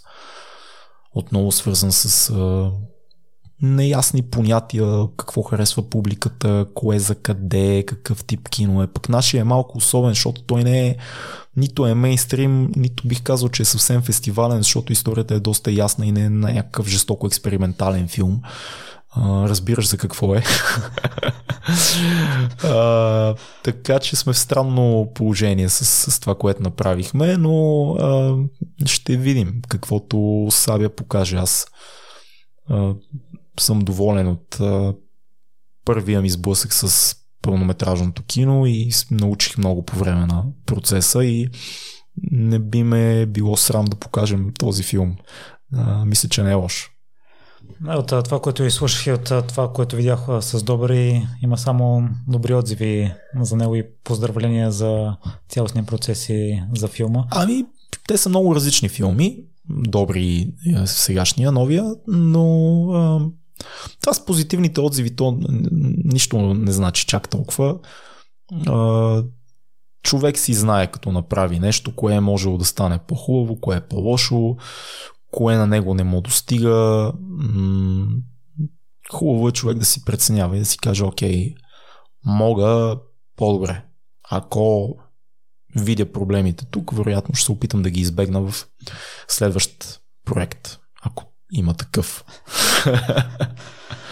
На мен не ми харесва добри това, че край е отворен, но ти много добре го обясняваш, че ти проследяваш историята само на да. дядото и на бежанеца. Точно така. А, аз предпочитам на всичко да е завършено в цялата картина и примерно като гледам някой филм на Кристофър Нолан и не мога да разбера всички детайли, след това се налага необходимо допълнително да чета анализи за филма, за да, да. видя смисъла на всяко нещо. Аз не съм най-големия фен на Нолан, честно казано. А, смятам, че неговите филми на моменти са изключително изключително излишно е, рационализ, рационалистични, такива комплицирани излишно. Той много обича тези пъзели а, и понякога, въпреки че са брилянтно заснети и с невероятен каст и с много впечатляващи филмите му, някак си а, почти, почти нито един негов филм с изключение на един не е успял да остави някакъв емоционален отпечатък в мен по-сериозен. Винаги ми е впечатляващо да гледам занаята в филмите му, пъзела, начина по който снима, нали, сложната му драматургия, която винаги е като някакъв лабиринт, който трябва да си наредиш. Но не е моят режисьор, някакси не ме е докоснал. Има един него филм, който много харесвам а, и това е филма Инсомния, който е с а, Ал Пачино и а, Робин Уилямс. Робин Уилямс, точно така. Покойният Робин Уилямс. този филм ми е много любим. Това ми е любимия филм на Кристофър Нолан. Истината е, че този филм е ремейк почти кадър по кадър на един шведски филм, който се казва Инсомния. Затова е толкова добър. Не, възикам се, филма е супер. Ал Пачино е гениален в него. Робин Уилямс е още по-гениален, защото той играе, за който не е гледал филма. Робин Уилямс е злодей почти психопат такъв един, ама не е от изкризилите психопати и той си има своята причина да е такъв какъвто е. Така че и там тази тема с недоспиването и, и визуалното представяне на тази тема много, много, много добре е направено. Отвъд повърхността, т.е. има някакви доста по-дълбоки аспекти там. Но да, много не изисква да, да си копае човек такъв, да си, да си рови. Нали, това ли е? Какво, какво имам в предвид? Да, си, да гледаш и да си объркан. А, не го разбрахме. На мен пък а, филма Престиж може би ме пречупи да mm. а, пречупи желанието ми да гледам а, много кино, защото за мен това е най-добрият филм, който някога а, съм гледал и като знам, че едва ли някой друг може да го надмине, желанието ми спира. И след това, като гледах Инсомния, на мен ми се струва много обикновен, типичен американски филм. Очудвам се а, че на, на теб именно той ти е останал любимия него. Ами да, защото там пенизите са много по-скрити. И там има пенизи, ама всичко е много по-елегантно. Аз не харесвам а, тази показност в киното. Вижте сега какво ще направим. Да направим нещо заради самото нещо. За да направим някакъв много сложен кадър или някакъв трик, някакъв фокус, нали, като казваш престиж. Мен това леко ме дразни. Аз обичам кино, което е по скрито като майсторство. Не, не е режисьор, който да крещи в лицето ти вижте ме, а да се занимава повече с персонажите си. Как се казваше последния филм на Нолан? Тенант. Тенант, да, точно така, Тенет. Тенет? Не съм Тенет, Тенет, еми, аз го гледах, то е супер доказателство за това, че технически е супер, много интересно, много по-късно изумителни неща правят вътре в филма с ефектите и камерата и така нататък. Обаче тия хора, които са във филма, защо не ме грижа за тях. Те са някакви такива едни като пропс, като а, мебели, като реквизит, който Нолан мести по дъската на филма си. И аз нито един момент не мога да надникна в а, душите им и да, да се улицетворя с тях. И много често това ми е проблема с него. Просто от толкова много желание да има пенис, някак си се губи персонажа. А, може би а, Dark Knight е добър пример в обратната посока. Dark Knight също ми е много любим филм на, на Нолан, а, защото той за първи път изкара, изкара Батман от комиксовия вариант на Батман, който всички сме гледали на кино и вкара тая сериозна психология в персонажа на Батман, на Брус Уейн, нали, с Кристиан Бел. Това, това може би, да не кажа голяма дума, но според мен след много години това може и да остане едно от най-големите постижения в кариерата, в кариерата на Нолан. това да е нещото, за което всички казвам, това е голямото постижение на Нолан. Не е Генезис, не е Тенет. Престиж може, но не е инсомния със сигурност. Филм, който аз харесвам строго субективно. Но Dark Knight е нещо, което така много смело нещо да вземеш мърч, мърчендайз поредица, която е излизала толкова много време, има един определен облик и ти да хванеш да промениш изцяло визията и правилата на този свят, който толкова много хора познават и обичат. Първо е много рисково финансово и второ а, е много трудно и много майсторско. Наистина трябва да си страшен пинищчия да кажеш, ще направим Батман реалност, реален. В смисъл, в, в реалността ще позиционираме Батман и ще го направим много потиснат психар, защото той най-вероятно е такъв. Нали, това го има винаги през целия комикс, но сега много хора, веднага чувам гласовете на мои приятели, които следят комиксите, които ще кажат това, което Нолан направи в комиксите е правено много преди това. Много поредици, те нали са такива през годините различни поредици има за Батман на различни артисти. Някои от артистите са изследвали тази тази вселена, в която е, всичко е мрачно, мрачно, ма не готически мрачно, а реалистично. И Кристиан Бел е, не, не Кристиан Бела, който е там персонаж в комикса, Брус Уейн случая е а, потъс, потънал в а, почти психопатия, някаква психоза и, и го има това изследвано на комикс, но за кино никой не го беше правил. Никой не беше правил такъв Батман. И това е много голямо. Много трудно. Много по-трудно, отколкото всички смятат.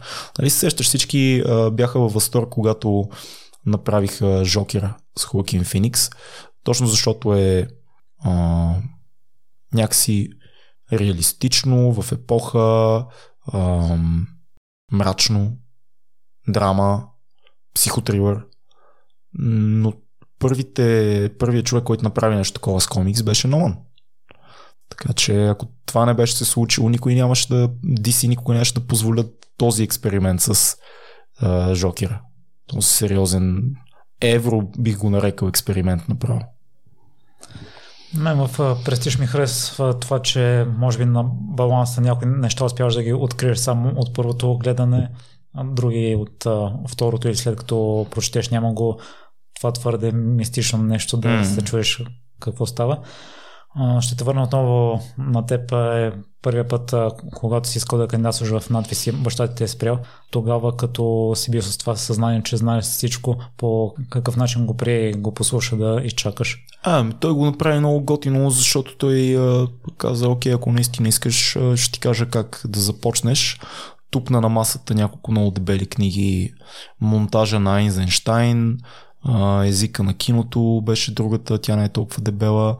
А, не помня какво беше още нещо. Тук не кажа, тия са първите, да трябва да прочетеш преди изпитите, да знаеш. Аз казах, да, добре, да, добре и почнах и така не ги прочетох. си казаха, тогава, за тогава нищо не съм знаел. Стандарта ми за кино беше Тарантино.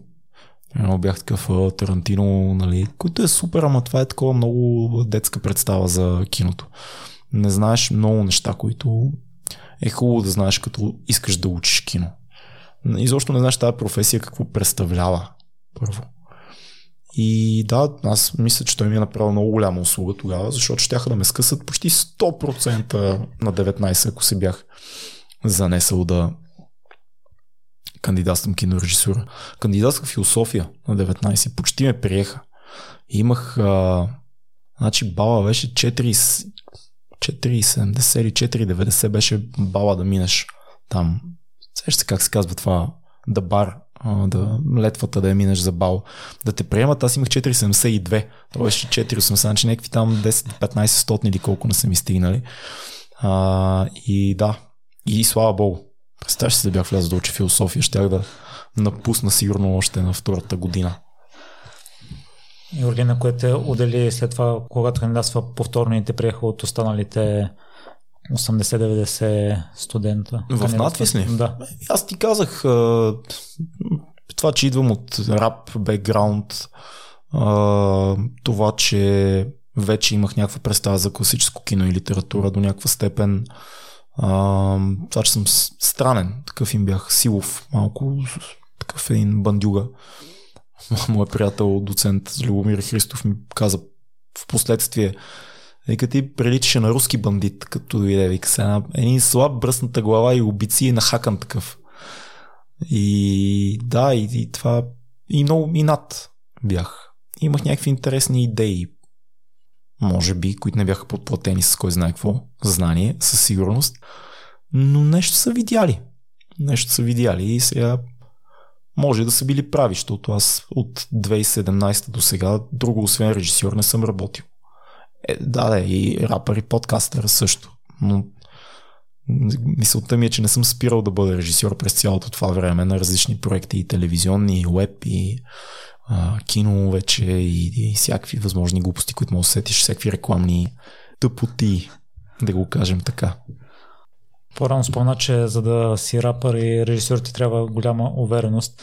Ти споделяш, че не си бил от най-добрите MC-та в началото, но си имал това желанията, увереността, откъде дойде или откъде я имаше в теб, за да се бориш и трудиш да покажеш, че можеш да надминеш останалите? Ами тя увереността има само едно място, от което може да дойде и това е а, сблъскването с все по-трудни трудни неща. И нали, в началото човек е неуверен и си казва, бе, не мога да направя това, но много искам, много искам, айде да пробвам и всъщност то става. И си кажеш, виж, супер, това стана изумително и за мен самия и някаква лека увереност се появява. И след това правиш нещо друго, сблъскваш се, получава се резултат някакъв, добър, лош, ама става и си кажеш, виж, и това стана, май вече знам тук там нещичко, я да пробвам и това, и това, и това. И когато се сблъскваш и, и, и идват неща, увереността не е нищо друго, освен а, вътрешното усещане, че ако стане това лошото, дето може да стане, този провал, ти можеш да се справиш. Това е увереността във всяка една ситуация, според мен за всяка професия. Ако се предсака нещо, може да се измъкнем от блатото на провала си, защото до сега сме се сблъсквали с нещо подобно. Това е увереността, не е нищо друго. Тя не може да дойде от е, чистия етър, от въздуха да си някой да си, да си каже, аз нали съм много голям противник на тия положителни психологии, в които някой казва, бъди уверен, бъди уверен. Не, уверен ставаш като правиш неща. Никой не е уверен по дефолт. Ако някой от никога не е правил нищо и дойде и е много уверен, това е балон. Той не знае нищо, той просто се е надъхал. А то не работи така. Мисля, ставаш уверен, когато са ти се случвали неща.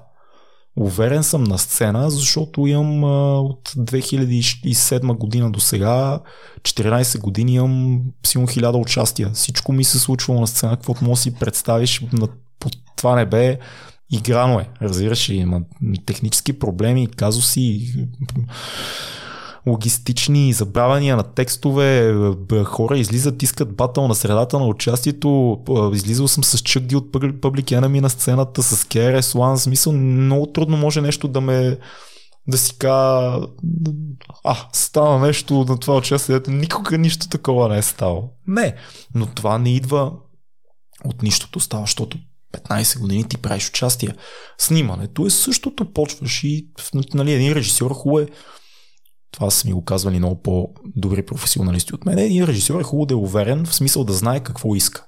Това е първата стъпка на, на увереност. Тоест ти да, да си обмислил много хубаво преди да отидеш на снимки, какво искаш от този екип, който е с тебе, защото ти отговаряш за екипа.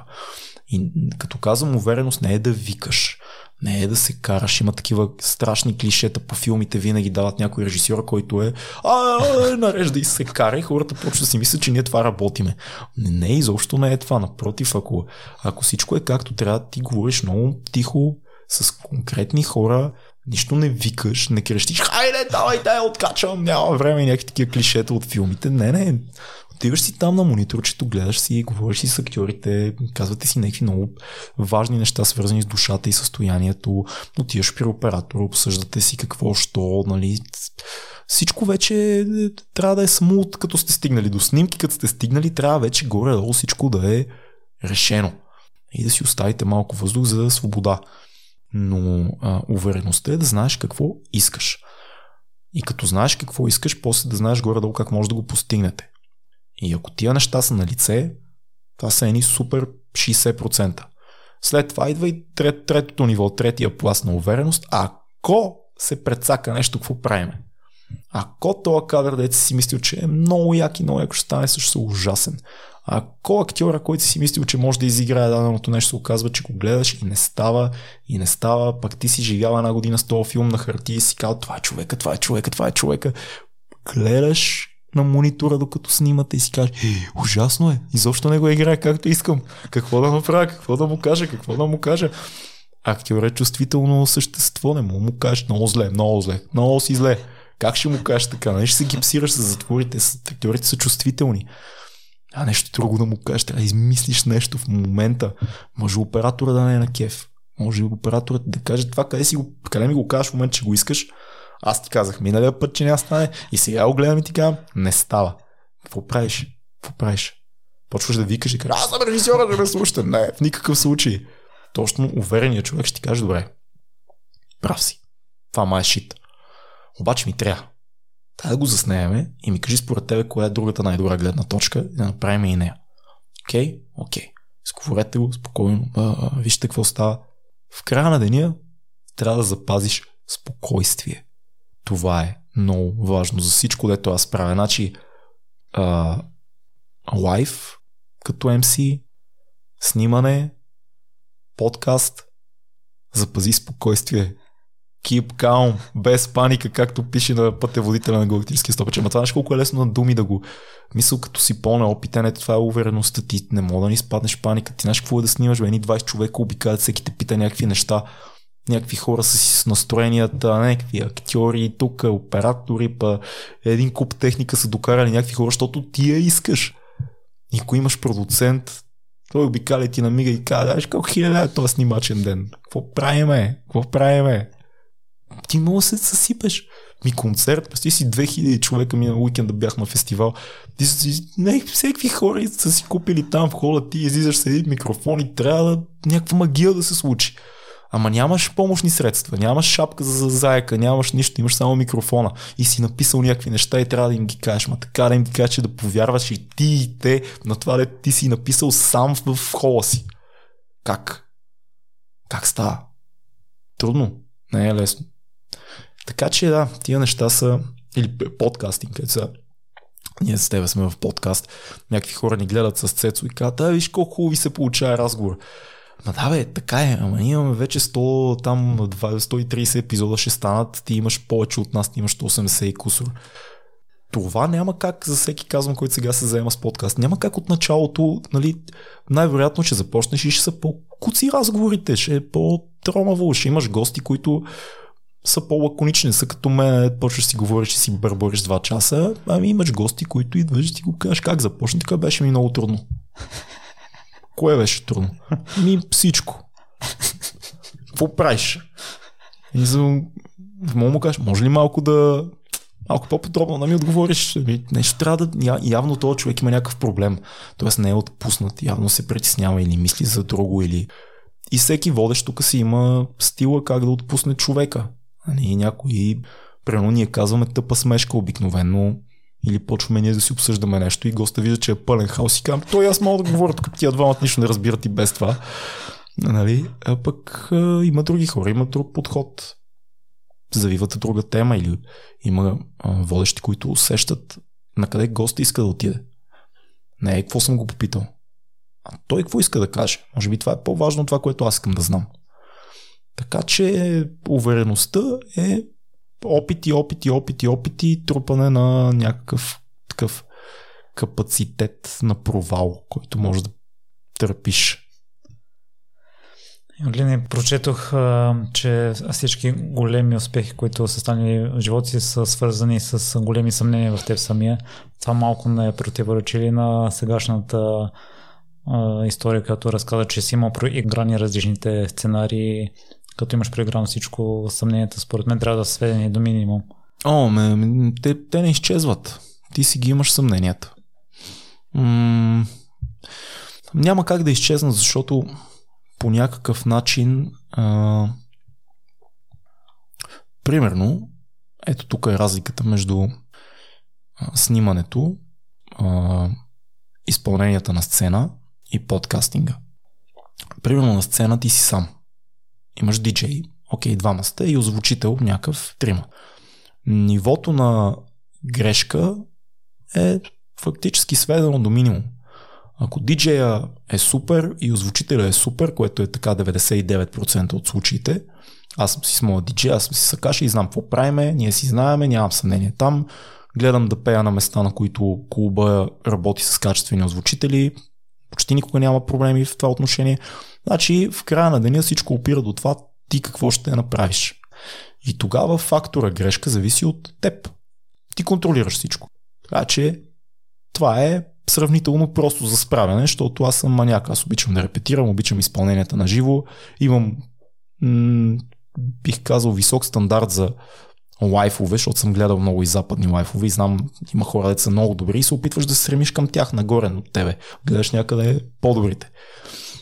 Това е лесно. Подкаста, съмнения, има винаги. Обаче, първо, ние сме двама водещи. Познаваме се до болка с Цецо. А, нямаме проблем с технически неща, каквото и да стане сме го отиграли.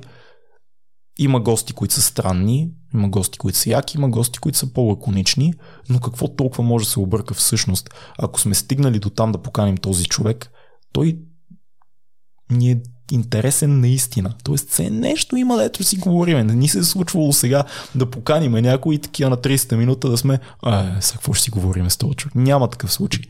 Тоест, пак нивото на това, което може да се обърка е много малко. В киното нещата са малко по-различни, защото то е а, групов спорт. То не е един човек, от който зависи всичко, от който, който прави всичко. Имаш толкова много фактори на да не кажа киното, така снимането като цяло. Изобщо произвеждането на аудиовизуално произведение някакво. Късометражен филм, реклама, а, някакво клипче за някъде, пълнометражен филм. Ладева. Всичко зависи от много фактори. Имаш първо едни хора, които са пред камерата. Не си ти. Те са. Те са, те са хората. Те, те, тях виждат, никой не те гледа тебе. Имаш едни хора, които се занимават с това как изглежда изображението. Не го правиш ти. Те го правят. Има оператор. Но оператора не е оператор. Оператор има осветител, осветителя има грип, грипа, има втори грип, има техническо лице за кабелите, има 6, 7, 8, 10 до 20 човека, които занимават само с твоята картинка. Ама твоята картинка, ама твоя ли е? Имаш озвучител, който обикновено има асистент с него. Оттам насетне имаш дизайнер, имаш локация. Ако снимаш навънка, шибаното време може да те прецака постоянно, защото както е слънчево, може да завали, както завали, може да стане сняг. Аз по време на нашия филм Изкуство да падаш, зловещо размествахме графика с моя велик асистент режисьор Боно, който правеше невероятни каскади с това ние да успеем да снимаме. Имахме уникален късмет, защото през пролетта, когато снимахме, времето се променяше нечовешки. Имаш слънце един ден, сняг на другия ден. Как се снима филм, бе, братче, така обясни ми. Ужасяващо, ужасяващо. Както вали, спира. Както спира, изгрява слънце. На другия ден, както гледаме, че 25 градуса, сняг. За часове. Пандемия. Как снимаш филми в пандемия?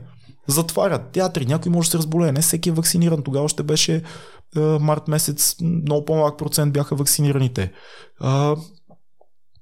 много, много, много, много фактори има извън тебе, за които ти просто, колкото и да си подготвен, ама каквото и да си си написал там в книжката с сценария, каквото и да си говорил с режиси, с оператора, с актьорите, с асистент режисьора, с техниците, с... М- толкова са много нивата на провал, които могат да се случат. Е, най-елементарни безумни неща. Актьора се успал.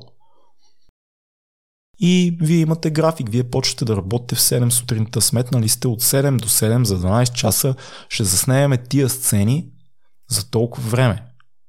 Някой закъснява час. Проблем. Целият график сега трябва да мислиме как, как да го насмогнем този час. И на всичкото отгоре знаеш, че един снимачен ден зависи от проекта, но в киното е към 20 000 лева. Един ден. Един ден тия хора да са тук и да си правят пачанга. Нали? Това е много хора, които заедно трябва да случат едно нещо, което след това ти като гледаш като зрител, да го усетиш интимно. Все едно няма хора. Никой не. Това се е случило просто. Някой го е хванал на камерата, е така щастлива случайност. Колко неща могат да се прецакат? Как да си, как да си сигурен? Защото това да зависи от тебе. Да, бе, ти си режисьор, бе, да, бе, зависят от тебе много неща. Ма, колко не зависят? Ако почнеш да си ги изреждаш ум сутринта преди снимки, няма да идеш. Толкова страшно може да стане. Имам един преподавател, който има много филми, който ми беше казал и продължава да снима, който ми беше казал до ден днешен, 30 години по-късно, първия ден преди да отида на снимки, като стигна с колата до терена, не искам, вика, да излиза от колата. Вика, просто ме е страх. До ден днешен, вика, продължава да ми е такова. Стигам с колата и не искам да има седе си и си се боря с себе си, продължавам да се боря да изляза и да отида да заснема то снимачен ден. Щото вика е ужасно, като се замислиш колко много неща могат да се объркат и, и знаеш кое е най-ужасното в тази работа? Зрителя изобщо не се интересува от цялото това нещо, да става зад камерата. Никой не го интересува. Никой не, го, не му пука колко ти е било трудно. Зрителя го интересува, филма става ли.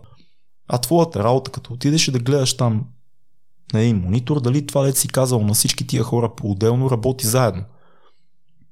Ма не колко е трудно. А дали има филм? Гледаш, истинско ли е, има ли история, върви ли, твоето ли е, не е ли твоето, друго ли става, ако е друго хубаво, друго лошо, друго е. Как ще го монтирате после? Променихме това и това. А, чай, като става друг филм. То не е моят филм. Ти това, това те интересува. И от всякъде ни хора ти а, е, тук, е, това да го мисля, това помещение, аз знае, тук светлината не е много добра, това трябва да го преместим, актьора не е на кеф, актрисата се скарва с приятели си. Оставете ме на мира. Да опитаме. Начало. Ужасно. И, и едновременно с това несравнимо с нищо друго, защото в момента говориме си с теб. Аз знам, че всичко, което казвам в този разговор, в този подкаст, зависи от мен. И теб. Ние сме двама човека тук, правиме, говориме си, имаме ето техниката, ето го, какво му се обърка. Нищо най-ново да кажа нещо тъпо, с 130 епизода, 2200 подкаст, това не ми е проблем. Обаче представи си толкова много хора и толкова висок залог. Доста стресиращо може да бъде. Разбира се, ако всичко работи както трябва, ти не трябва да усещаш нищо от това. Като част от екипа ти трябва само да си гледаш твоята работа. И ако всеки си гледа неговата работа, няма да има проблеми. И ако имаш продуценти, които вярват в тебе, каквито аз имах, за гигантски късмет, казвам за трети път, а, тогава всички го усещат и екипа усеща, и актьорите усещат и се отпускат и, и, и няма, няма стрес, има само да творим. Но това се случва много рядко според мен. Имаш ли някакви изградени техники за справяне с стреса? А, опитвам се като съм на снимки да не пия кафе, да не говоря излишно, говоря само неща, които смятам, че трябва да бъдат казани. Опитвам се да а, да не се втренчвам в детайлите толкова много, колкото в цялото. Защото ако екипа е добър, има хора, които да си гледат за всички детайли. Тоест, ако имаш добър оператор, добър сценограф, добър звучител, те се занимават с детайлите. Ти трябва да следиш по-голямата цялото. Трябва да следиш симфонията, как звучи от да не се вторачваш, да не се фиксираш в някакви глупави малки неща, които ако се разсееш, могат да ти вземат а, чувствителността към голямата, голямото нещо, което се казва или се случва, или се вижда. А, освен това, какво, какво друго? Просто се опитвам да съм спокоен. Просто като гледам и това с... наскоро, послед, последните една-две години спочнах да се уча на това наистина. Като гледам на монитора какво има като изображение и като перформанс от човека пред камера, се опитвам тотално да се отпусна. Да не го гледам като те така на ногти стегнат, това ми е филм, това ми е, или това ми е предаването, или това ми е такова. А да се опитам да го гледам като зрител, който го гледа. Просто да ми е такова отпуснато и да почувствам в мен имам в някъде дълбоко в градите едно като стягане, което ако нещо не ми е автентично и не ми е естествено и се включва. И си казвам, м- не, трябва да го направим пак, не е най-хубаво. На мен не ми харесва. и гледам да му се доверявам на този вътрешен глас. И другото вече е просто спокойствието, което идва с работата, което в моя случай аз дори нямам 10 години а, практика като режисьор, си имам по-малко. Колко реално, откакто съм се дипломирал, 6-7 години нещо е такова работя. А, това е просто практиката на техническия език, да можеш с хората, с които работиш, да говорите на един език. С операторите да си говориш за обективи, пространства и осветление, кое как искаш да изглежда и да ползваме това или онова, с звучителите, с актьорите.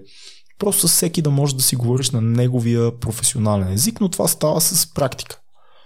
А, и така, и си, и си спокоен. Са не, не ми се получава всеки път да ти кажа, защото за да си спокоен трябва екипа да е супер. Това много рядко се случва, защото няма много пари. Мисля, винаги има някакви компромиси в екипите, особено като не снимаш кино. А снимаш някакви други неща, винаги бюджетите са така направени, че има някакви проблеми, дали са технически, дали са от хора. Грешният човек е извикан да бъде на някои от позициите в екипа. И това те напряга, как да си спокоен, като някой дъни нещата. И ти сега трябва мислиш него. Защото той като го издъни, ако ти си режисьор, ти си издънил. И поздравление за твърдостта, Орлин, че понякога се налага да взимаш твърди решения. Е, налага се. Сподели за късмета. Аз прочетох, че заедно с съмненията и той е важна роля в големите ти успехи. За киното го засегна в музиката и в подкаста. Каква роля играе там? Кое, кое, кое, каква роля играе? Късмета. А, късмета. О, о, право не знам. А, аз като погледна живота си до тук, за толкова неща съм имал късмет, че чак ми е странно. А, някой би казал това не е късмет, но аз и знам, че са се случвали неща, които можело е да не станат така. Не е, не е само някаква заслуга, която ти имаш, че да, определено да, живот си зависи от тебе, ти се бориш за някакви неща, в един момент се оказва, че се е случило нещо, което много си искал, но то не се е случило и така, защото последните години си стремял към него. Но има моменти, в които наистина си казваш пати късмета. Както между другото съм и нямал късмет за други работи. Обаче така ни е настроен мозъка, че ти помниш, помниш моментите на, на успех. Другите гледаш да ги забравяш. Аз, аз поне да почвам лошото много, много не искам да, да го помня, което не е много еволюционно правилно. Няма да мога да еволюирам. Трябва да помня лошото. А, но да, имам късмете. Примерно сега с филма ти казах последния случай, че много голям късмет наистина беше, че никой не се е разболял от COVID, докато снимахме. А, голям късмет е, че успяхме да се преборим с климатичните условия, които се променяха непрекъснато. А, голям късмет имам, че се оказаха свободни актьори, които искам да участват в филма в периода, в който можем да снимаме, защото някои от тях са доста заети. А, много такива неща, дето нямаш, нямаш власт над тях. Така че, да, късмета си е странно нещо. Особено. Трябва, човек трябва според мен да си напомни от време на време, че е късметлия. Че просто м- не всичко е заради тебе. Мисъл, не, не за всичко може да си кажеш, аз съм причината да се случи това. Изобщо не е вярно.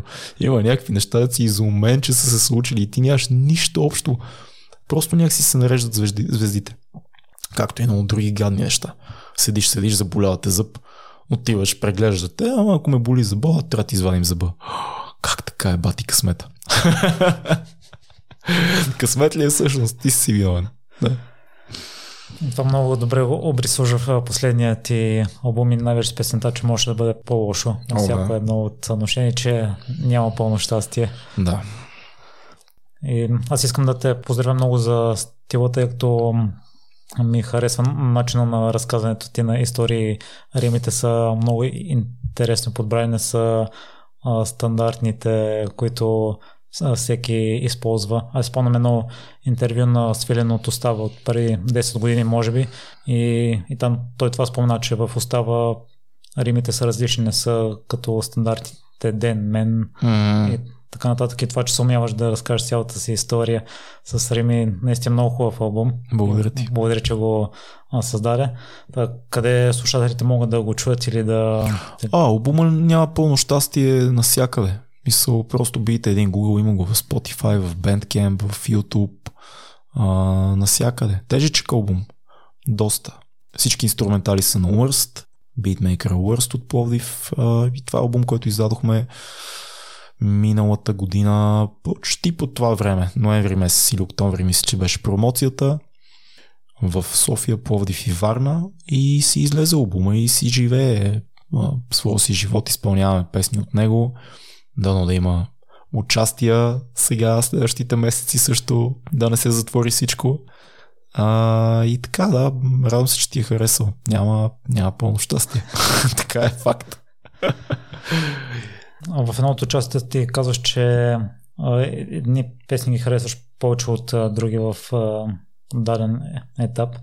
И на мен ми е любопитно, тъй като аз искам да вярвам, че всичко, което произвеждат изпълнителите го харесват изцяло и идва изцяло от сърцето, самите текстове, които пишеш, всичко ли ти харесва на момента и всичко ли идва от теб и персонажите са истински, защото ня, някои изпълнители разказват за собствения си живот, някои си измислят а, различни персонажи. А, ти ми зададе три, три различни въпроса. А, значи, всичко ми харесва на момента. На момента ми харесва винаги. И обикновено първите две седмици след като една песен е записана, след това спира да ми харесва толкова много. Харесва ми много по-малко вече. И смятам, че е доста несъвършено. А, и, и това въжи за всичко, което съм написал. Тоест, харесват ми много нещата в момента на създаването им, малко след това. Обикновено след това почва да са ми не толкова интересни. И много проблеми виждам след това в тях, затова правя нови. А, колкото до историите, има истории, които са свързани с конкретни хора, има истории, които смесвам конкретни хора в литературен персонаж някакъв, има тотално измислени истории, които пак някъде в основата си има нещо, което ме е навело на такава история. А, повечето пъти, когато пиша за себе си в първо лице, в повечето случаи са истински неща. С когато използвам аз и пея от аз, повечето пъти е истинско. Освен ако не става ясно, че е персонаж, който говори за себе си в първо лице, нали? както примерно в песента Гост, там има трима персонажа, които говорят за себе си и всеки си разказва своя живот в първо лице. А, но да, аз мятам, че не е важно, не е задължително всичко, което пишеш да е а, да си ти, нито да е съвсем всичко реално, защото това е изкуство, защото това трябва да въжи за, за текстовете в музиката, като не въжи за писателите. То е абсолютно същия принцип. Не въжи и за поезията, не въжи и за... Никъде в литературата няма това условие, защото всичко трябва да е 100% реално. Това е толкова ограничаващо и толкова банално на моменти и толкова скучно. Няма, няма нужда от това. Хубаво е да има това, което на теб ти е интересно. Според мен не е много лесно да пишеш за неща, които не познаваш. А, примерно, аз не, трудно бих си представил какво е да пиша от а, гледната точка на 13 годишно момиче в Корея. Не мога. В смисъл как, как да напиша песен от тази. Не познавам нито едно 13 годишно момиче в Корея. Нали, мога да теоризирам някакви неща, ама колко да са адекватни. Затова по-скоро по-добрия начин е да използваш персонажи и сюжети и теми, които или си виждал, или си преживял частично, или познаваш. Това е пътя към а, някаква автентичност такава на, на това, което правиш. Или ако става дума за кино, що не и за музика, и за литература, а, ако ти е интересно дадено нещо, даден персонаж и живота му, има как да го изследваш. Ако наистина искаш да се занимаваш дълбоко с него, примерно да напишеш роман за леци в флота, в военно-въздушните сили, за леци на бойни кораби. Ти не си летец. Той романа реално не е за това, той е вероятно за човешки отношения, но просто си решил главните ти герои поради някаква си твоя си причина да са летци. Най-добре е да видиш дали познаваш летец, па да поговориш с него или дали можеш да намериш някаква връзка, да отидеш някъде, някаква база, да видиш тия хора, аджиба как им минава един ден, къде ядат, кога летят, семейни ли са, не са ли, каква е средната възраст и така нататък. В смисъл да изследваш а, този аспект от реалността, който не познаваш. Защото в основата си повечето хора сме доста сходни, искаме едни същи неща, най-често искаме това, което нямаме. В момента това е проблема. Имаш някакви неща, обаче има други, които нямаш и тях искаш това. Почти всички хора това ни обединява. Но когато искаш да поставиш тая толкова философска тема в реална среда, е по-хубаво да отидеш и да я изследваш. Примерно, аз в сега последния филм а, имам а, сериозна сюжетна линия във филма, която е свързана с а, джудо, а, с тренировки по джудо и с едно състезание. Не е основната тема на филма, но го има като част от сюжета. А, аз никога не съм тренирал джудо а, и за да може това нещо да, да, да, да, да бъде предадено автентично във филма, аз много ходех да гледам, запознавах се, говорих с треньори, ходих на тренировки на младежки отбори и така нататък. Говорих с няколко джудисти, включително и с Ивелина Илиева, голямата ни българска джудистка. Тоест, търсих да разбера неща, които не знам за този спорт, как минава една тренировка, какво искат момичетата и момчетата, които са примерно тинейджери и тренират в момента. Важно ми е да, да знам тия неща. Даже във филма снимах истински джудисти, които участват с роли, а, за да може да е автентично, да опознаеш ти това, дето защото има много причини да искаш един сюжет да се случва по, а, на дадена, дадена локация или с дадени персонажи. Има много причини. Може да е метафора на основното ти действие. Може да е просто визуално интересно. Може много, много, много причини. Но трябва да го опознаеш. Та така и с писането по-добре да се пише за неща, които познаваш. Ако не ги познаваш, опознай ги. Не е много хубаво да си измисляме на, на 100%, защото никога, айде, никога, ама много трудно ще влеземе в плътността на това нещо.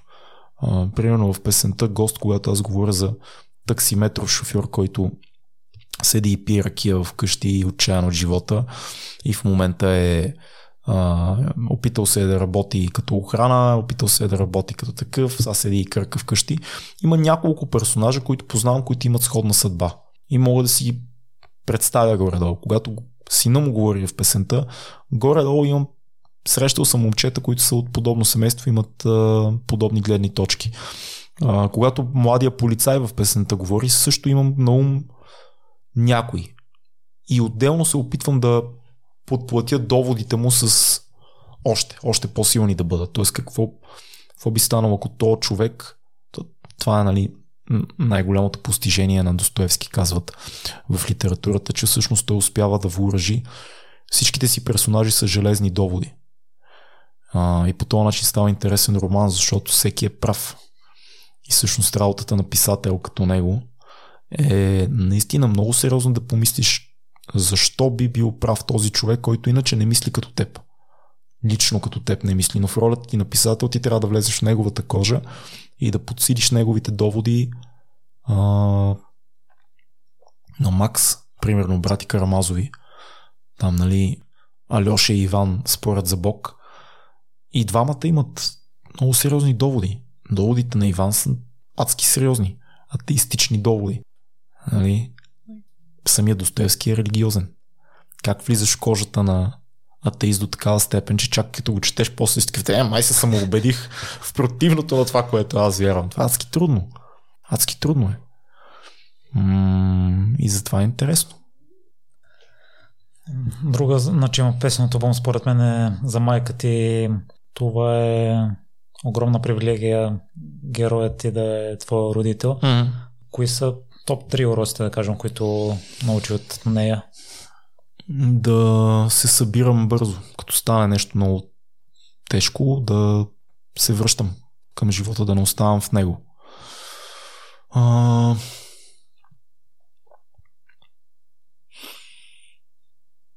Това, че семейството е много важно.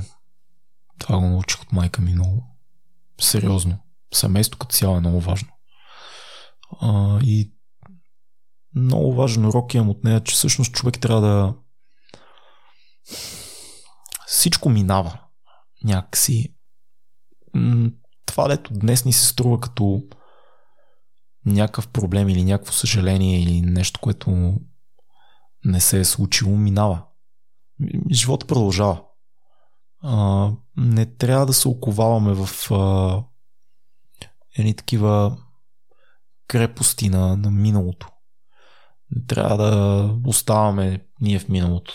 Нещата минават. Тя затова и песента е така, че живеем всеки ден, веднъж умираме. Тоест, всеки ден е нов етап от живота ти. Всеки ден е нов шанс да си по-добър човек, да се забавляваш, да правиш нещата, които обичаш, да страдаш, ако искаш нещо ново да научиш, да се промениш и един път умираш.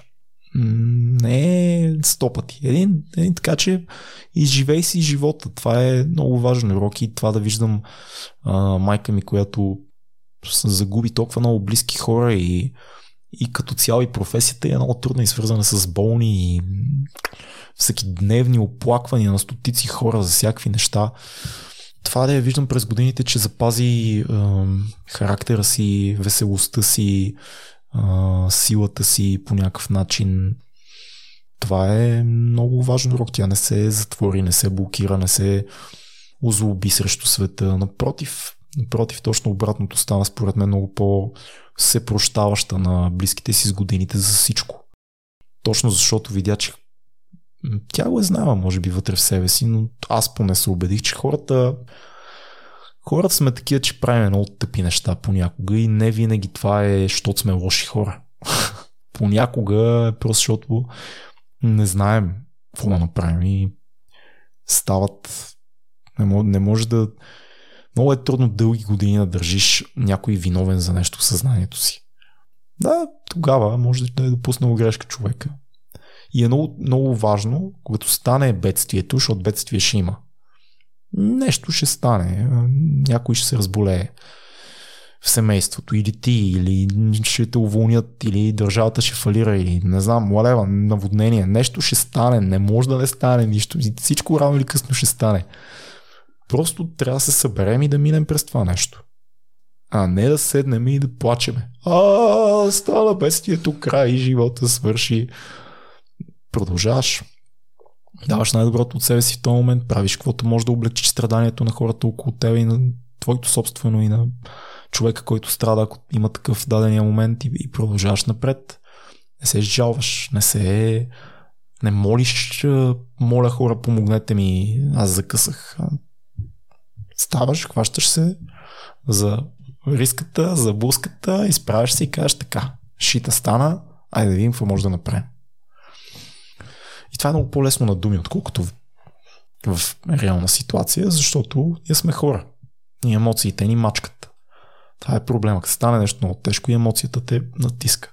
И ти колко ти си казваш рационално, аз ще съм много силен. Нали, не е всеки най-вероятно, който слуша, знае, не е лесно изобщо. Орлин, освен на музиката ти, къде могат да следят за евентуални участия, да те слушат в 2200? А, 2200 подкаст, да, чекнете го, правим един подкаст, да, доста е странен, но е забавен на моменти, а, заедно с Цецо и Фил, поздрав за тях. Музиката, чекнете рапъра Тила в интернет, познавам го, не е лошо момче, а, стискайте палци до година да може да има и прожекция на пълнометражен филм, изкуство да падаш и не дайте толкова много да ме следвате, защото ще загубите интерес. Не съм толкова интересен, нямам толкова какво да ви кажа. и слушайте непримиримите, много приятна атмосфера и така точни въпроси и теми. От Миро абсолютно удоволствие беше да ти гостувам. Не сме свършили. Така ли? Ей, нищо ще го монтираш. Успявате да ме спечелите с това, че сте толкова интересни. Аз тук не съм съгласен с теб, че ти не си. И слушам всеки един епизод, независимо от госта.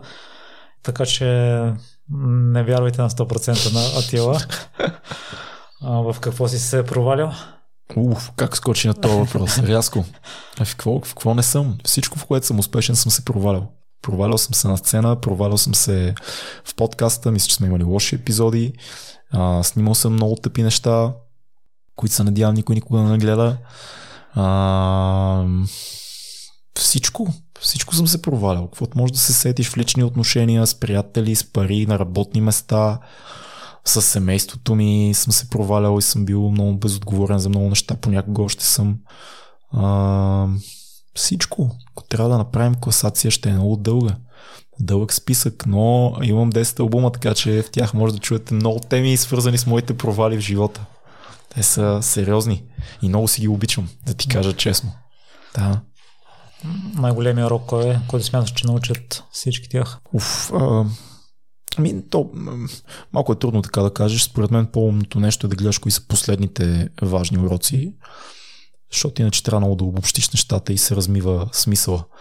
А, но един от последните важни уроци, които научих, е, че не винаги нещата са такива, каквито изглеждат. Това е много дълбоко мислено звучи, знам. Обаче аз и знам какво имам в предвид, защото има много неща в живота, хора, събития, които изглеждат много страшни. Много респектиращи е по-точната дума. Хора, с които да работиш, които си кажеш, никога не бих могъл да работя на това ниво, а, никога не бих могъл да направя нещо. Не е точно така. Много неща са трудни, но точно защото си даваш сметка, че са трудни и респектиращи, в един момент виждаш, че не всичко е такова, каквото изглежда. Не винаги този, дето е, му се носи слава на много голям злодей е наистина злодей. Не винаги този, който всички казват, че е много готин, е много готин нещата не винаги са такива, каквито изглеждат. А, трябва сам да си провериш. Много често са. В смисъл, повечето случаи. Затова казвам не винаги. В повечето случаи нещо, ако изглежда като риба и плува като риба и има хриле, е риба. Нали? Няма как да е друго. Но има случаи, в които трябва да си на штрек. Просто не винаги всичко е такова, каквото изглежда. Затова много ми се ще хората да... Това е нещо, което аз се опитвам да си повтарям, да дават шанс, когато срещат нови хора, да се убедят наистина дали този човек е това, което изглежда. Аз последно време, особено последната година и половина, на няколко пъти ми се случва много голямо много голяма изненада, че хора, които уж съм мислил, че знам какво да очаквам, се оказват други. И позитивно, и негативно. А, така че, според мен, това е нещо, което съм почвам да научавам. Това е нещо свързано с наивността до голяма степен, но знам и много големи хора, които не бих нарекал възраст, не бих нарекал наивни, които някакси го забравят това, че не винаги всичко е такова, каквото изглежда. М- има много, дявол е много в детайлите и понякога хората имат защитни маски и понякога има причини да се държат по даден начин. Не го казвам оправдателно, а оказвам с идеята, че не трябва много, много бързо си съставяме мнение за всеки. Много сме станали ни такива бързо, бързо възхваляваме героите, бързо съдиме злодеите, а пък то човешката природа е една така много особена. И ако от време на време си повтаряме не винаги всичко е такова, каквото изглежда като една мантра, ще се изумиме. защото ние знаем много малко за живота. Всички, всички си знаем своята си градинка и цветята в нея. Това си знаем. Реално много малко хора имат по-широк поглед. То няма и как да имаш, ако искаш наистина да си познаваш градинката, трябва да си задълбаш, да си знаеш пръста, листата, дървета, растенията, какви плодове, кога, какво се случва през сезоните. Нали? Трябва си знаеш твоята си градинка, защото ти си работиш с нея. Ама сме свикнали като надигнем глава към чуждата градинка и видиме фермера в нея, си каже, знам какво прави, и знам какъв човек е, защото видях, еди, какво си, примерно видях как, кога полива цветята, не е това времето, то нищо не разбира.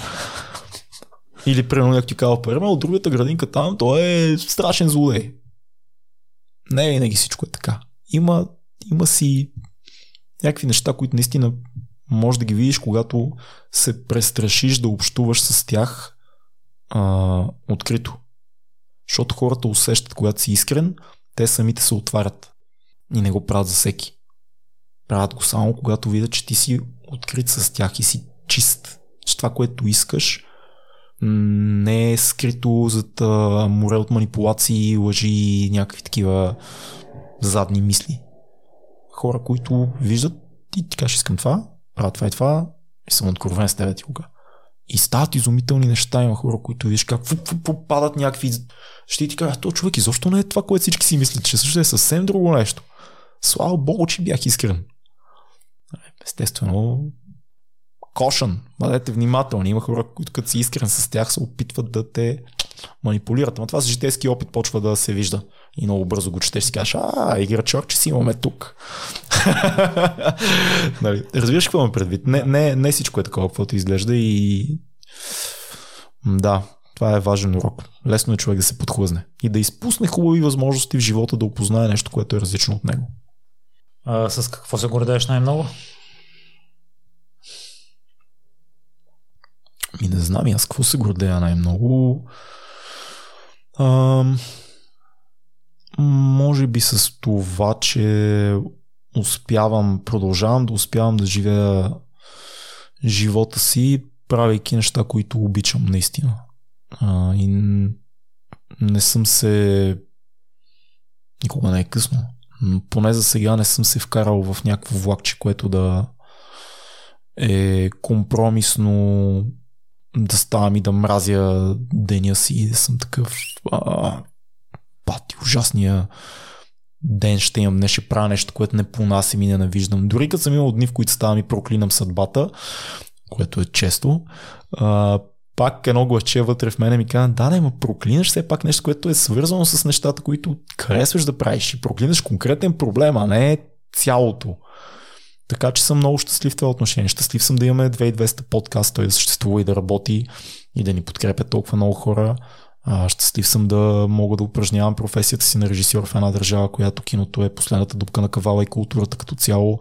Щастлив съм да имам участие вече 14-15 години да а, имам активна кариера на някакъв рап изпълнител. Изумително е за мен, че отивам на някакви участия и някакви млади момчета и момичета се кефят на това, че един вече почти часа идва да им пее някакви неща. Това е изумително. В смисъл, това е...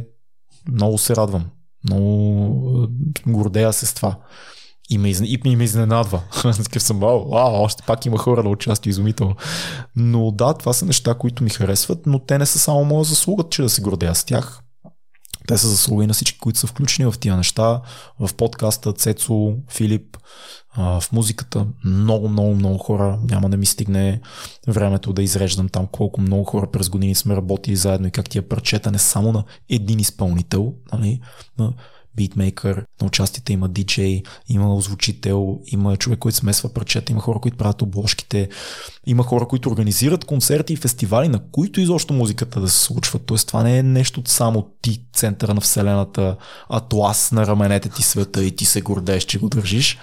А пък киното още повече. Там е, всичко се случва заради хората около тебе. И да, но се кефя на това, не ви кажа, се гордея, но се кефя на това, че Знаеш какво се гордея? Нищо не ме ограничава да кажа това, което мисля.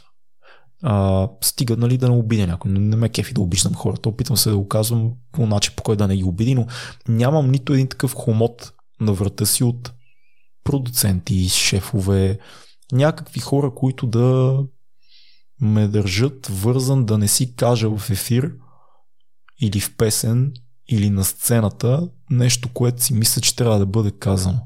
Това може би е голяма ценност 21 век. Наистина не ми пука смисъл, даваш си сметка, аз мога да си казвам каквото си искам. Слава Богу. Амин. И тук някак ще и какво като го кажеш, и какво, какво, какво пък като го кажеш, път все едно па нещо ще се промени. И това е вярно.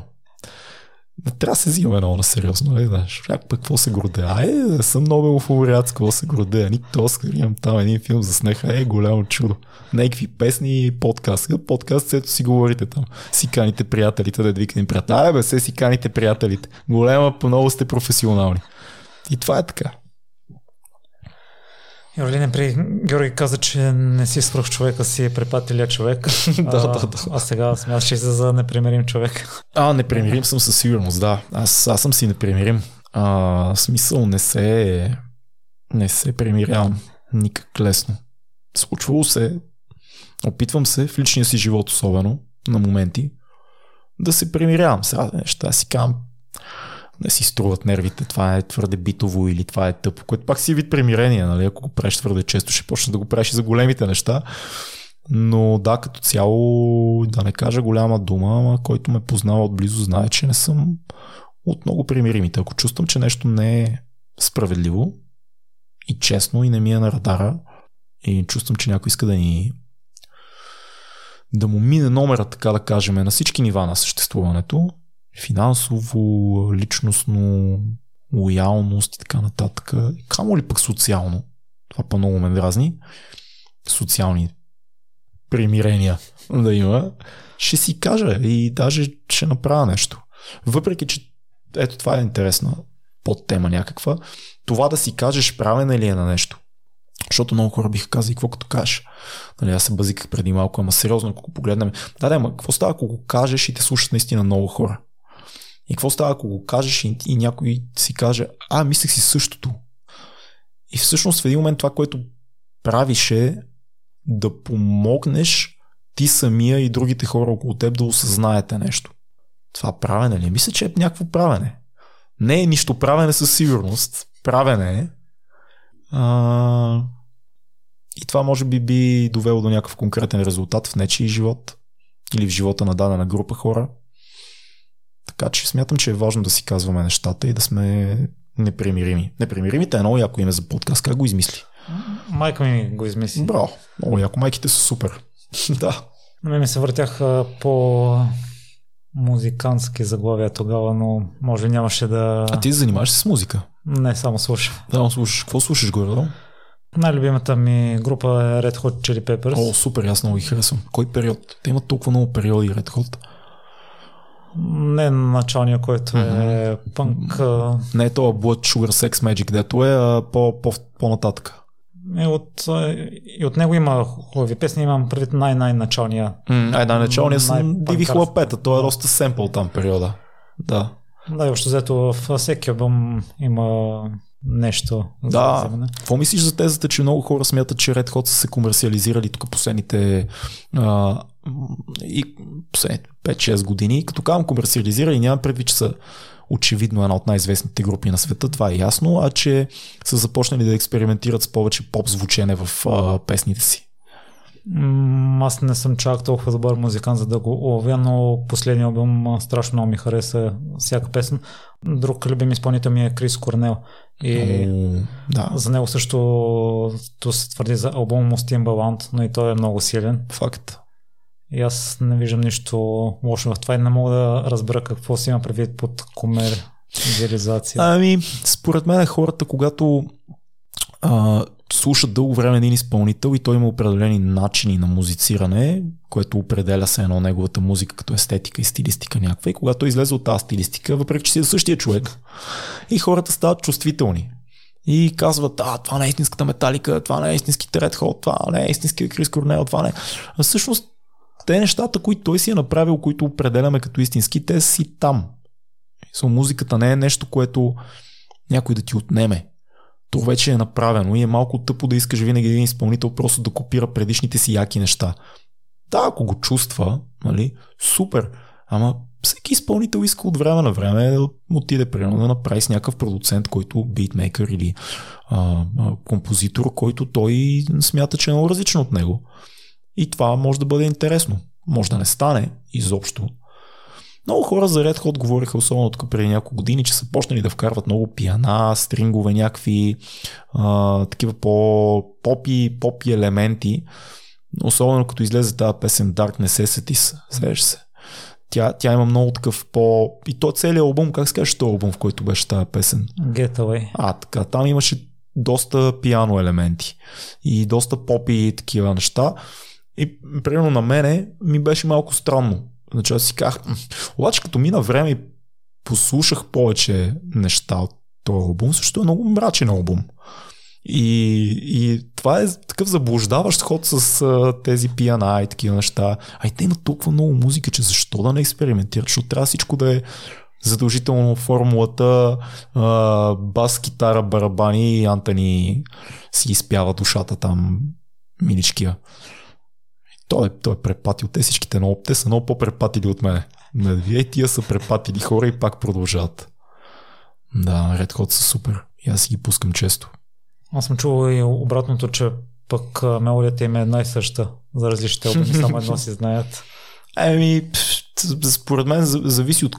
Това малко, малко е несериозно това наблюдение, защото примерно този фънк, който е в uh, Blood Sugar Sex Magic, тия фънки неща, следващите албуми се променят и там като сменят китаристите и uh, като дойде този Дейв Наваро, там промениха, много се промени звученето, между другото. А този, как се каже, този дългокосия китарист им, който си е с тях, дете се караха и се разделяха и се събираха. В Рушианте. А, така. Той пък е някакъв гений то. Той придава съвсем ред ходския ред ход на, на тяхното звучение и всъщност той прави много странни неща на моменти, дето, а пък примерно а, басиста им, не знам дали хората си дават сметка, ама го водят в момента един от топ 5 най-добри басиста в света. Фли. Как ще кажеш, че нали, те си имат звучене и да, може би са малко сходни на моменти нещата, но дявол е в детайлите при тях. Мисъл Фли наистина е голям дявол. И този човек има още няколко групи. Едната е джаз, другата е нещо си друго, друг пънк, нали. Особено е. Хората малко бързат винаги да кажат, Ред ход са супер. Аз, аз пък имам една теория. Аз мисля, че Антони не може много да пее. Сега ще има една тема. Мисля, че може да пее, ама пее такова панкарската пее. Разбираш? Смисъл, просто има много як глас и, и, и ама Слави Трифонов, нали си чувал, казва Слави, аз не мога да пея, пея с сърце. И аз имам песни, в които пея припевите и се базикаме с тон режисьора ми, с Толю. Аз винаги нали, значи, че пея с сърце, да ме малко фалшиво.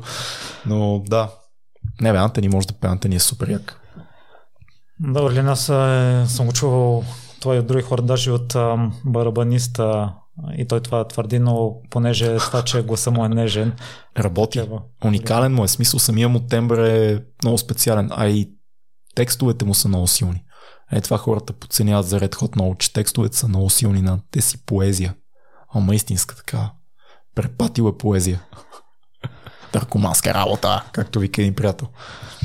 Интересно, че преди да дойдеш, слушах анализ на вокалите му на Californication и mm. това сподели автора на видеото, че и той е чул такива слухови, че Антони не може да пее, но той ги опроверга и го похвали, че има похвати, които са много хубави, които ги използва. Да, факт. Наистина е така. А има и нещо друго в Red Hot, което харесваме, че понякога могат да пеят за много мрачни теми, по много а, лековат начин, което е много трудно. Примерно има една песен Aeroplane, I like pleasure back with pain, music is my airplane, it's my aeroplane. Сеща се, нали? 100%. Тази песен всъщност предизвиквам всеки да прочете текста. Текст е за самоубийство в тази песен. През цялото време Антони ни обяснява колко е на ръба да вземе да се блъсне с колата или как като се депресира му иде да се превърне в прах в кухнята си и някакви е такива неща. И едни дечица отзад пеят как музиката е моето самолет, че всъщност колко много значи това, като наистина някой, който е с депресивни тенденции ти каже, не, не, наистина музиката ме държи, че фразирате ли пичове, не, че съм рок звезда и такова, ами мисъл, добре, че свирим.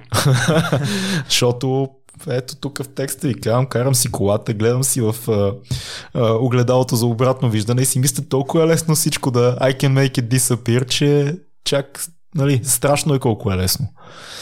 И това е много готино да направиш такова произведение, в което звучи много такова, като се заслушаш, има м- дълбоки неща.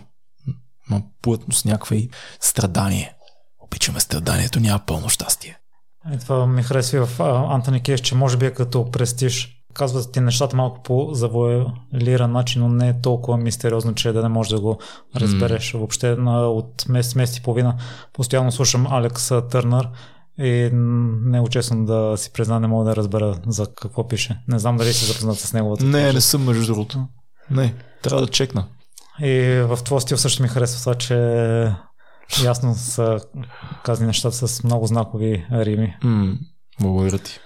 И аз ти благодаря, Орлина, за нещо участие. За мен отново беше голяма привилегия. Удоволствие беше. И още доказателство, че си интересен човек. част от темите, които си бях набелязал преди да, да дойдеш, въобще не стигнахме до тях. Съжалявам.